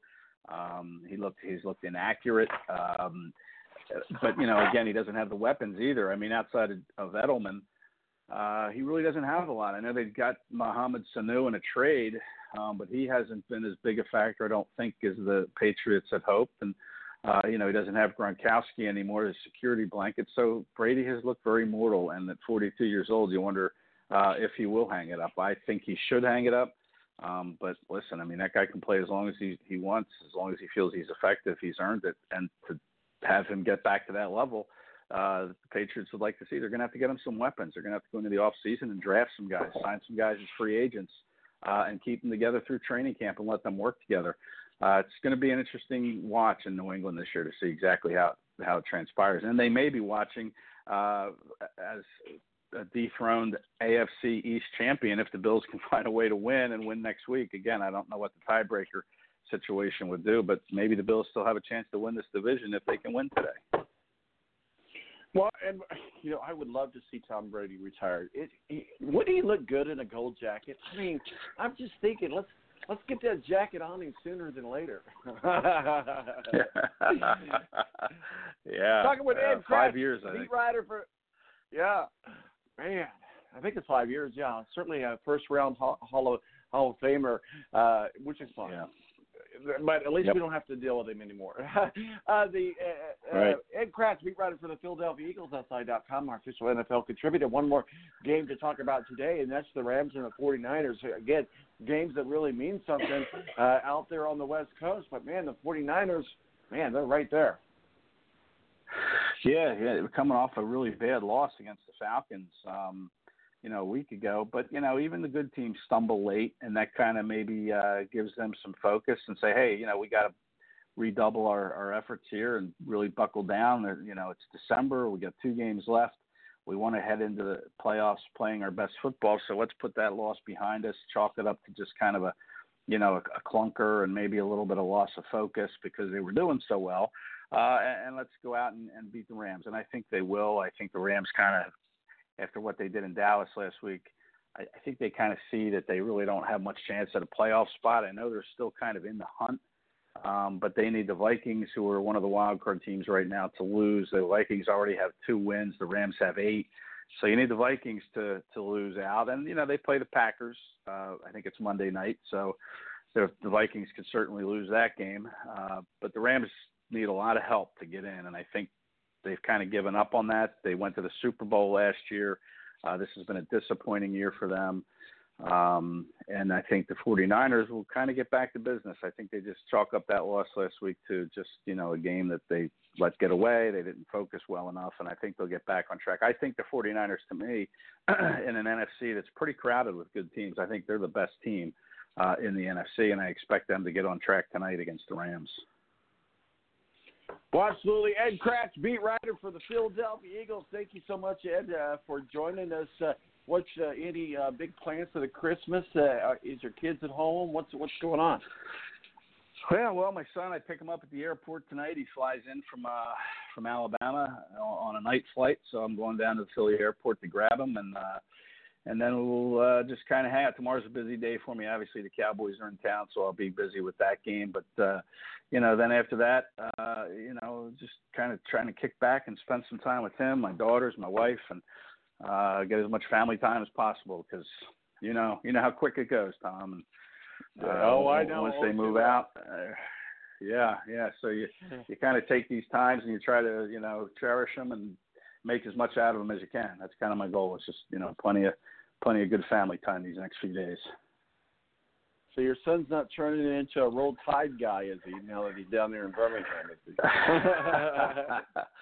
yeah, he might be more a War Eagle guy. He might be more with the, the tie. He's right in the middle between uh, Alabama and Auburn. And uh, actually, you know what? He he's been to a couple UAB games. To tell you the truth, uh, right Oh, there yeah? in his backyard is the campus of Alabama Birmingham, and that, they're in a bowl game. They're playing in the New Orleans Bowl. Uh, I don't know when, but UAB had a pretty nice season. They canceled their program for a while, and uh, they Yeah. brought it back and they've built it up to the point where they, I think they have nine wins. So he's going to, you know, he's going to a couple games to see them play, and he really likes, you know, that atmosphere. Um, you know, those Tide games, they pull in eighty thousand, and so does Auburn, but UAB's facility's a little bit smaller, so uh, you know, I think he kind of enjoys that part of it. Ed Kracz, beat writer for the Philadelphia Eagles, the SI.com, our official NFL contributor. Ed, I wish you a very Merry Christmas, sir. Thank you, Tom. Merry Christmas to you and your family. I hope you get a lot of good quality time and downtime, and enjoy yourself. Be safe. You too. You too. Thank you. Ed Kracz. Ed Kracz joining us. Uh, my name's Tom Marquis, El Presidente. We'll be right back last half hour with Mo from the BS Sports Show and Tony Donahue of the Tony D podcast as we continue our conversation about the college bowl games and, well, what's going on in the NFL. Between the two of you, I'd take the seasick crocodile. You're a foul one, Mr. Grinch. You're a nasty, wasty skunk. You're The Air National Guard is a reserve component of the United States Air Force and serves alongside active duty Air Force members in times of a national crisis. In addition, the Air Guard serves the state and local community in a wide range of capacities. The reason people join the Air Guard is as diverse as our members and includes such reasons as a deep desire to serve their country, money for college, travel, new job skills, and the pride that goes along with belonging to the greatest military organization in the world. I joined because I felt a calling to serve my country, but I didn't want to be far away from my family, so the Indiana Air National Guard was a perfect fit for me.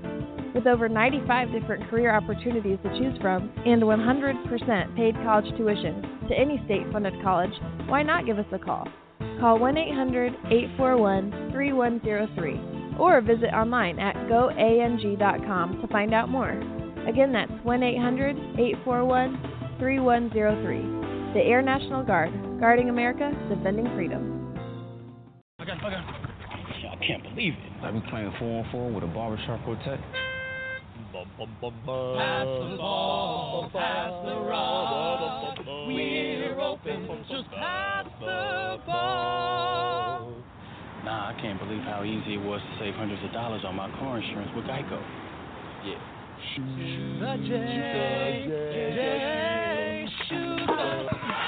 Believe it, Geico could save you 15% or more on car insurance. Morning face. You get it when you don't sleep well. This is what happened to Linda. Morning, guys. Good morning. Ah, what is that thing? It's me, Linda. Oh my God, it talks! Run! No, it's me, Linda from HR. It looks hungry! Save the children! Save them!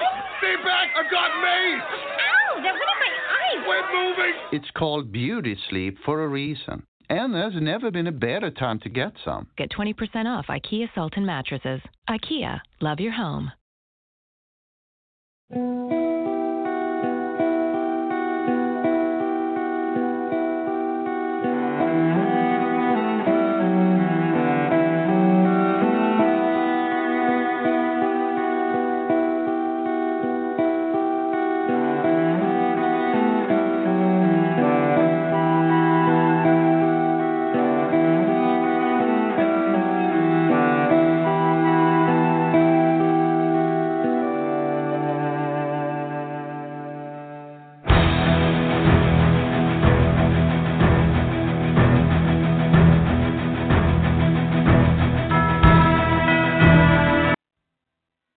Right, welcome back to the balance, the final half hour of the show this Saturday uh, before Christmas. Thank you so much to Matthew Embury, WSBT up in South Bend, our official IndyCar contributor. Also talking a little Notre Dame football and Notre Dame Crossroads Classics. We'll get into that and more in just a moment. To Adam Jividen, super uh, uh, Browns fan, Buckeyes fan, talking about the Buckeyes in the uh, uh, playoffs, the college football playoffs, and for the first time, we've heard Adam say that he wants the uh, Browns to lose out so that it becomes very apparent that the Browns need to throw out the kitchen sink.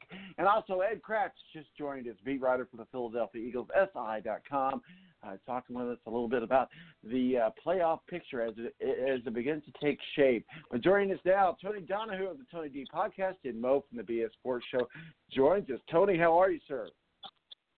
Hey, good morning, guys. How are we doing? Fantastic. You ready for Christmas? Uh, yeah, I, I got a little bit easier this year because I don't see my family from Seattle until next month, and my mom's side we went to Disney last week, so um, yeah, it's kind of already been taken care of. Got it done. Mo from the BS Sports Show. Mo, how, how is you, sir? Well, I uh, am doing my show today from the mall, so I am here already, and uh, you know, it's um, yeah, you know, It's hell. it's hell. It's it's it, hell, it really. right? I, this is this is what I assume that hell is like, only with less women. That's funny. Uh, so, well, I tell you what. One one good thing that I can say is that I became a member of the Prime Flock uh, this year, and my Christmas shopping is all done. And I've got some stuff packages coming staggered throughout the next couple of days. But Prime is my new bestie. And you know what's so great about Prime, guys? This is the truth. Who would have ever thought you had a best friend that knows exactly what you want when you want it? So I, I like I order something and they're like, You're gonna want this. And they're right. I do want that. I mean, how do they do it? It's amazing. So you're a sucker. You're I- a sucker for it. I am, but you know what? I, I keep it in, in moderation. My my worries are now that I'm a Prime member and I like my bourbon, uh, I might be waking up and saying, "Where's this package from? What? Why did I order a sack of marbles? Because Prime said I wanted it, and they were right. I, I got me one of those Echo Dots. Do you guys have Alexa or anything like that? You guys have that? I'm gonna be doing my shopping from your porch, I think, this year, Tom. so I got this dot. It's like Alexa, and it's a Christmas present for me because when I joined Prime, hey, they said, hey, we'll give you a discount if you want this. I'm like, they're right. I haven't ever had one. So, but then I so I ordered that, and I how they know I had dogs? I didn't tell them I had dogs, but right, it pops up. It's this little dog thing. When the dog barks, it throws out treats. They were right. I wanted Yeah, that's how that.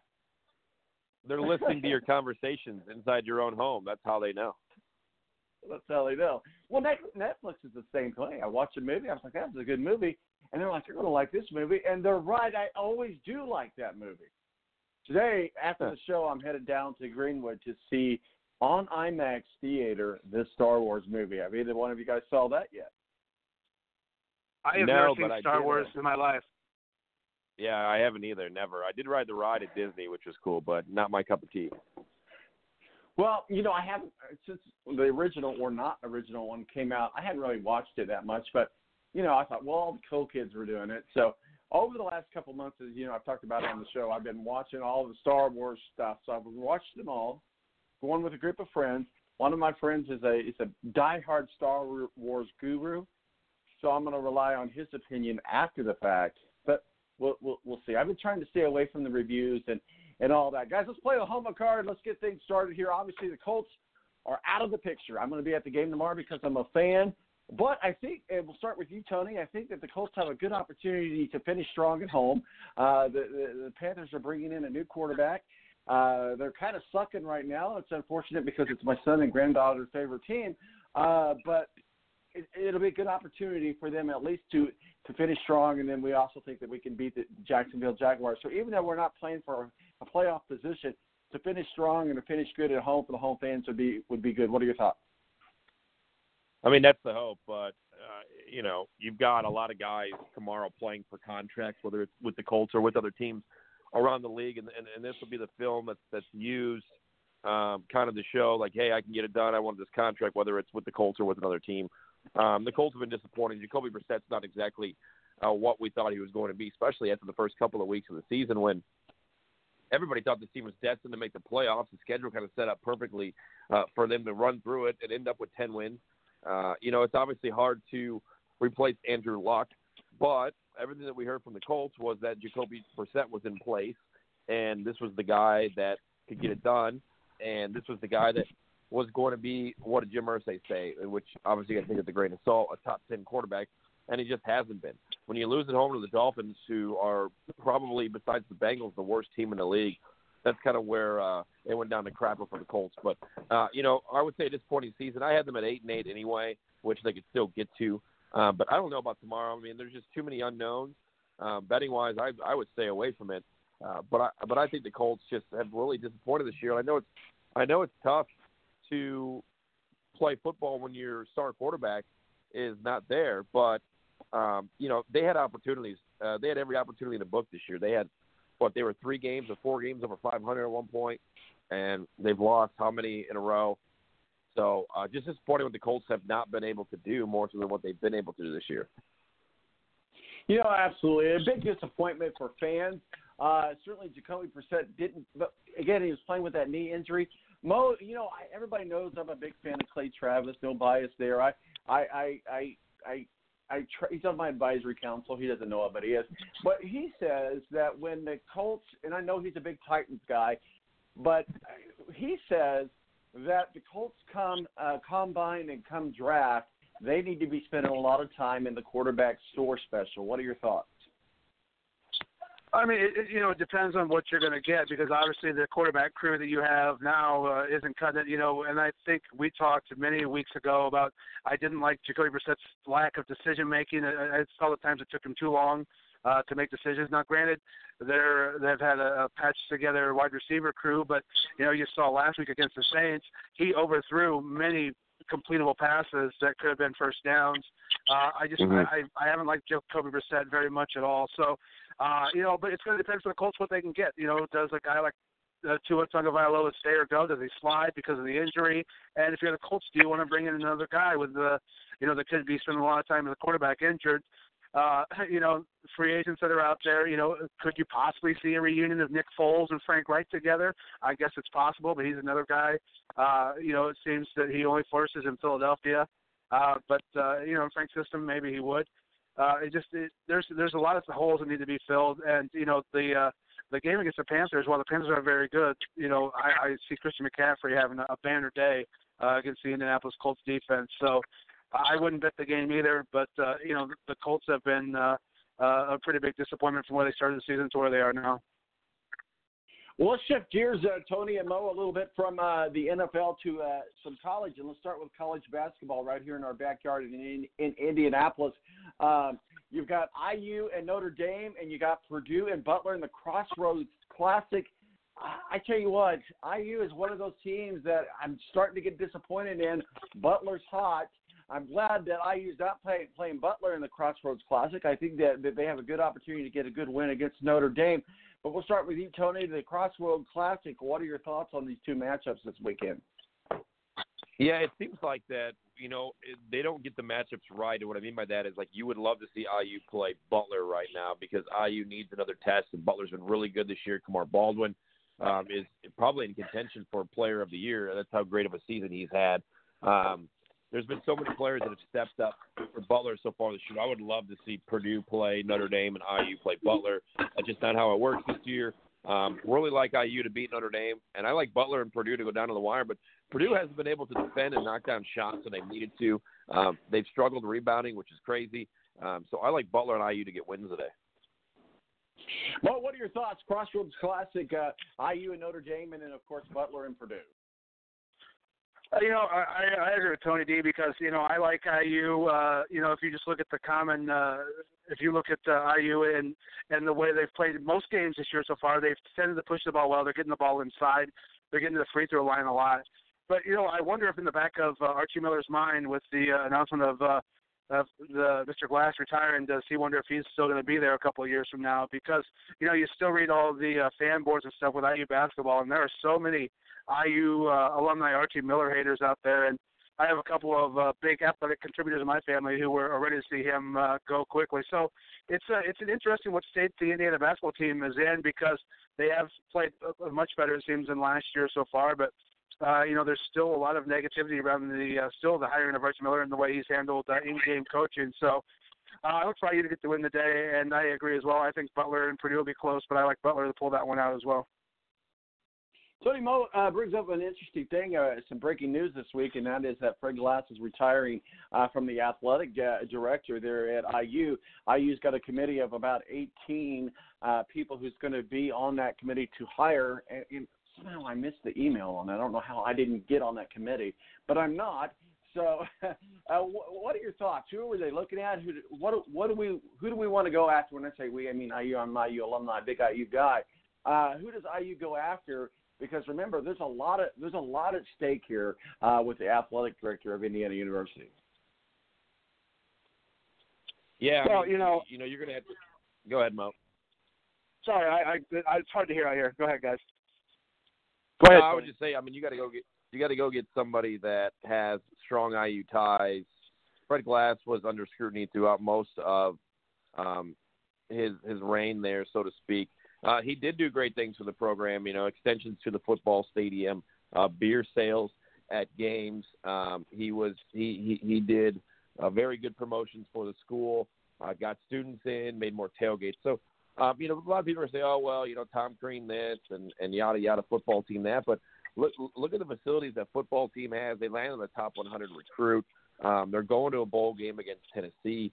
Um, so I, I think what Fred Glass has done um, is is a little bit underrated because people are going to look at oh well Tom Crean didn't work out and football this, but I think things are in the right direction right now. And but I'm with Mo too. If, if you're Archie Miller, you're thinking oh oh crap, it's time to probably put up or shut up, and we got to get this team in the NCAA tournament and get this team consistently winning basketball games. Well, go ahead. Uh, were you going to uh, have something to say there about the athletic director?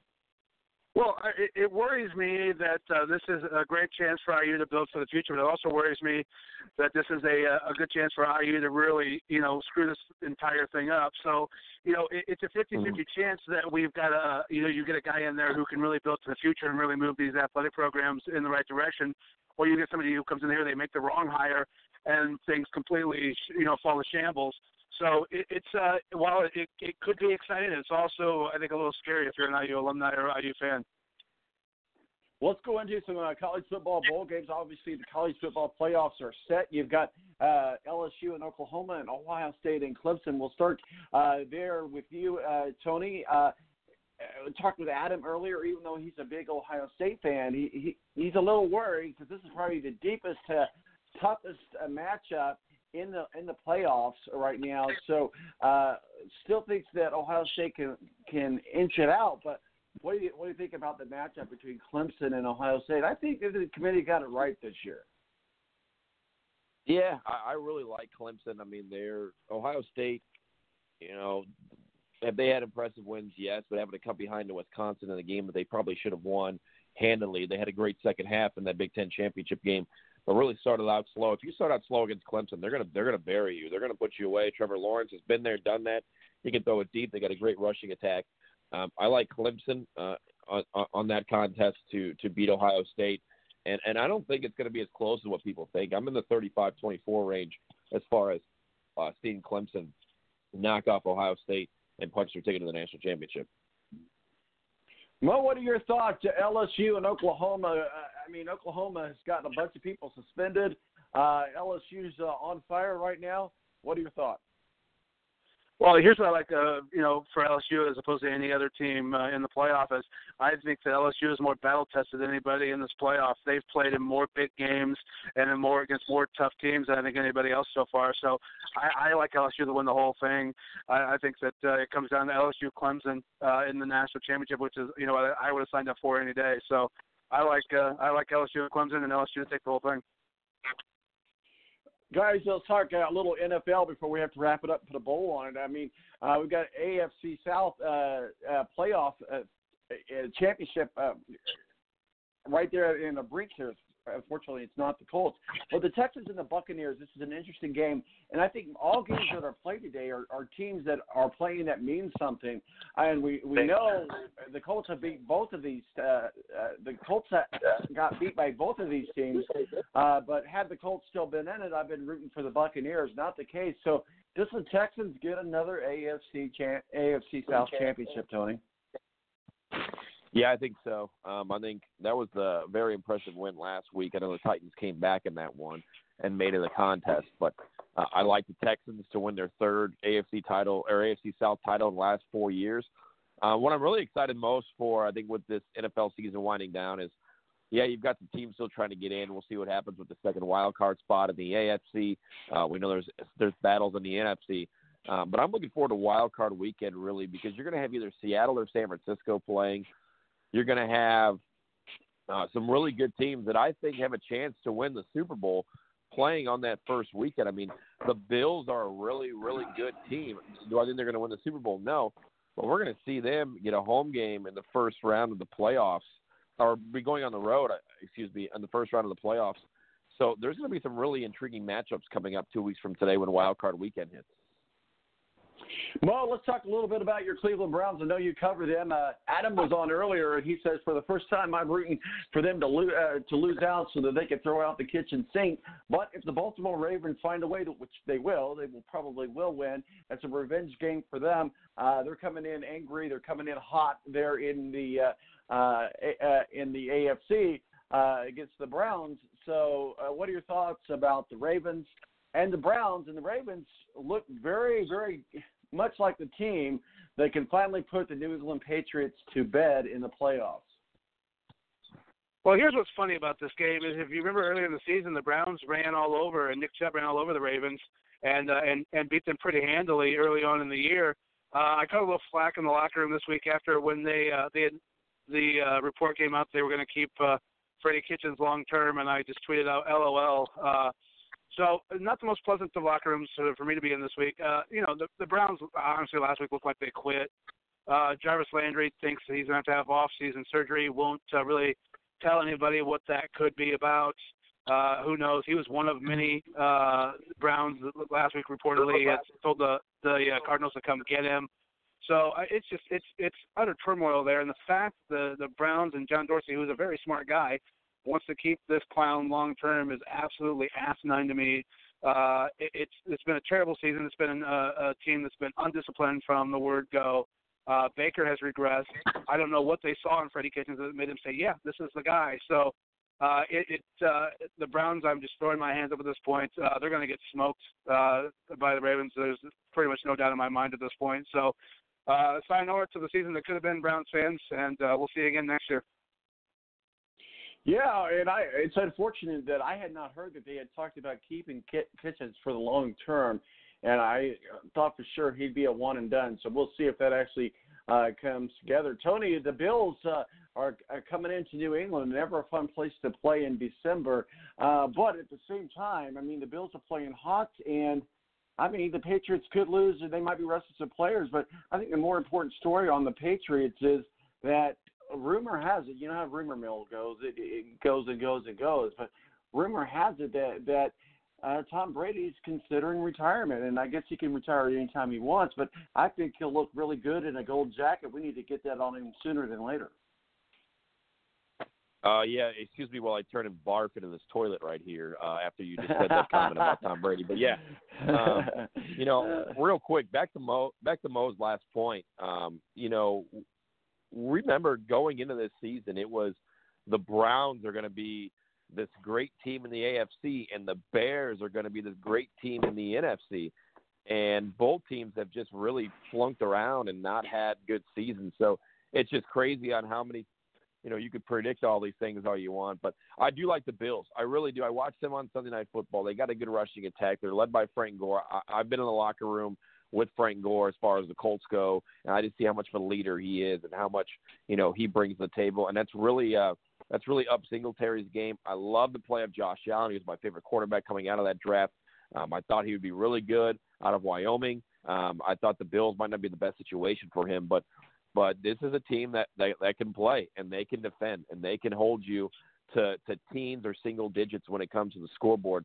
Uh, don't be surprised if the Bills uh, give the give Tom Brady a run for his money, and then come up wild card and get a win on the road and and, and really cause some havoc because you know the Ravens are right there, the Chiefs are right there, and the Patriots. Then I think it's the Bills. I mean, the Bills' defense is so good, and when you're playing in cold, crappy conditions, defense can win you championships. um, I'm high on the Bills going into the to the playoffs here in a couple weeks. Mo, tonight, uh, big game out on the West Coast. The Rams and the 49ers. 49ers are coming in hot as well. What are your thoughts? Well, you know, the 49ers kind of laid an egg last week as well as the Rams. You know, both teams coming off big wins and then to kind of, uh, you know, uh, hit a speed bump last week.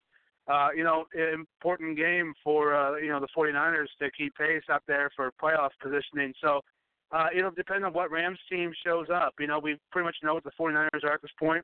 A defensive team who likes to run the football, control their offense. And for the Rams, it, it can Jared Goff uh, become the guy he was two games ago, or is it going to be the guy we saw last week that uh, was just smacked around in Dallas? So it'll be interesting to see which Rams team we see uh, as we go into this game tonight. So you know, we could either. It's it's funny because and it, this takes obviously no uh, smarts at all to predict this, but do we see a game like we saw with New Orleans and San Francisco a couple weeks ago, where we see a ton of points scored, or do we see a low-scoring game because both offenses and both quarterbacks are struggling? So it uh, it'll be interesting to see what kind of uh, game we see tonight, because I, I think either way, these teams are pretty you know evenly matched. So I, I think it's we either see that uh, that low-scoring uh, game or we see a super high-scoring game. I don't think we really see a in, in the middle type game. So uh, I like the Niners. Uh, I've liked them, you know, more than I have the Rams all season. Rams to me have regressed a little bit. Jared Goff's taken a step backwards. Uh, you know, and uh, they haven't. Uh, it's like Todd Gurley's been on the pitch count all season. So do we see him unleash Todd Gurley, uh, you know, tonight and really start giving him the ball and then control the offense? It'll be interesting to see. Well, we know Peyton Manning's records all too well. Drew Brees, uh, Brees obviously went to Purdue, uh, but uh, he broke a very important record uh, ironically, it was against the Colts. But Drew Brees, uh, a lot of people are saying he might even be better than Tom Brady. Ooh, uh, you know, well, Tom Brady's right behind him too. So, uh, you know, if you had to ask me uh, which one I would have this year, it would definitely I think be Drew Brees. You know, uh, but uh, how can you go wrong with either guy? At the end of the day, they're both I think probably going to be sitting in, in Canton in a gold jacket probably about the same time. Uh, it'll be interesting to see for both of those teams what happens moving on next year. You know, there's these are two teams that obviously could win uh, a Super Bowl right here, uh, and you know could honestly wind up playing each other. But uh, you know, it'll be interesting to see what uh, which both of these guys decide. Uh, Drew looked uh, unstoppable last week. Uh, you know, super high completion percentage. Uh, just looked amazing, and you know Tom is is won games, but uh, hasn't looked like the uh, Superman he has been in past seasons. So uh, I, I maybe give Drew the edge right now, but I think we both see him standing in Canton about the same time. Uh, you know, five years from now. Been talking with uh, Tony Donahue from the Tony D podcast and Mo from the BS Sports Show. One more final uh, thought here. I, I think yeah, Jacksonville did the right thing in firing Tom Coughlin. He's an old school guy, and uh, agree with him or don't agree with him, but at the same time, uh, they, they basically fired him because uh, he couldn't get along with the players' union, and more importantly, uh, he just was kind of a little bit shady. So one would think that Tom Coughlin's done with the NFL. He's made plenty of money. He's a he's a legend within the NFL. It probably is time for him to go. The the uh, uh, uh, Jaguars made a good decision in letting him go. But uh, Tony, what are your thoughts on the firing of Tom uh, Tom Clough uh, with Jacksonville? Go ahead. Yeah, that eliminates all the rumors that Eli Manning could be going to the Jacksonville Jaguars. Yeah, I mean a great career. You know, um, he's an older dude, uh, coached a lot of good football teams, especially with the Giants in the heyday of the of the you know the, the mid 2000s into the early uh, teens. So um, I mean, good for him. I mean, I don't think it's the biggest of deals. It, you knew it was coming probably sooner rather than later. So. All right, guys, well, we got to wrap it up and put a poll on time for thumbs up, thumbs down, real quickly. Uh, we'll start with you, Tony. Thumbs up or thumbs down? Adam Vinatieri uh, rides off into the sunset at the end of the season. Yeah, thumbs up. I mean, he cost his team chances to go to the playoffs, and you know you can have the Adam Vinatieri apologists all you want. Yeah, he's the greatest of all time. He's a great guy.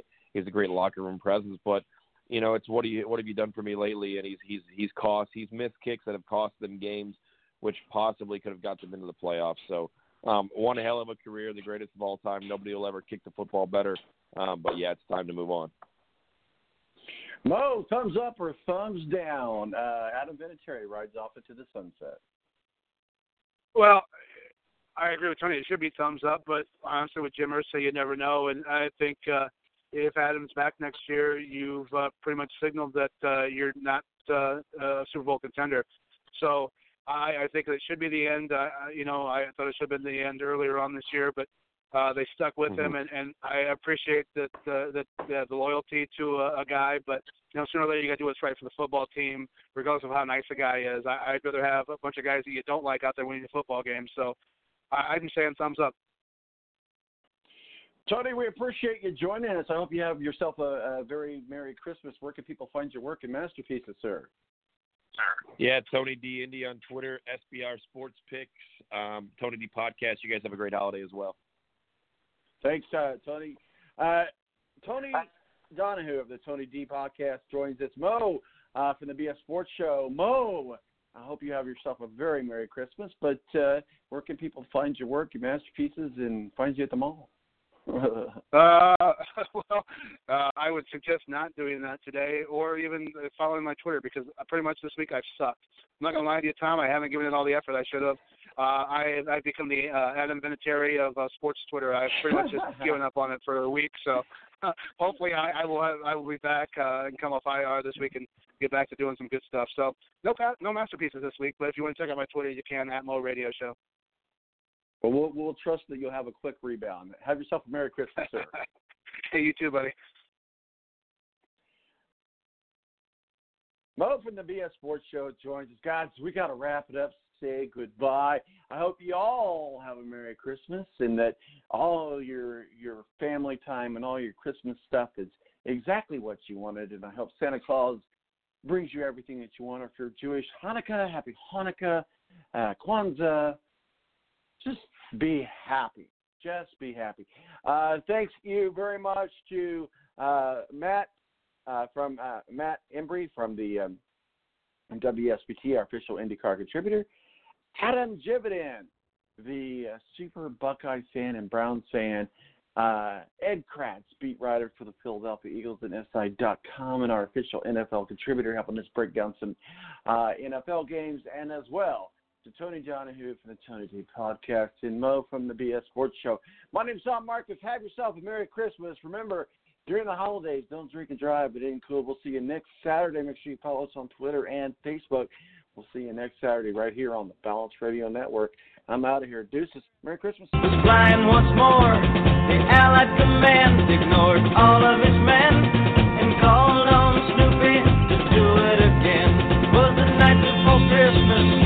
40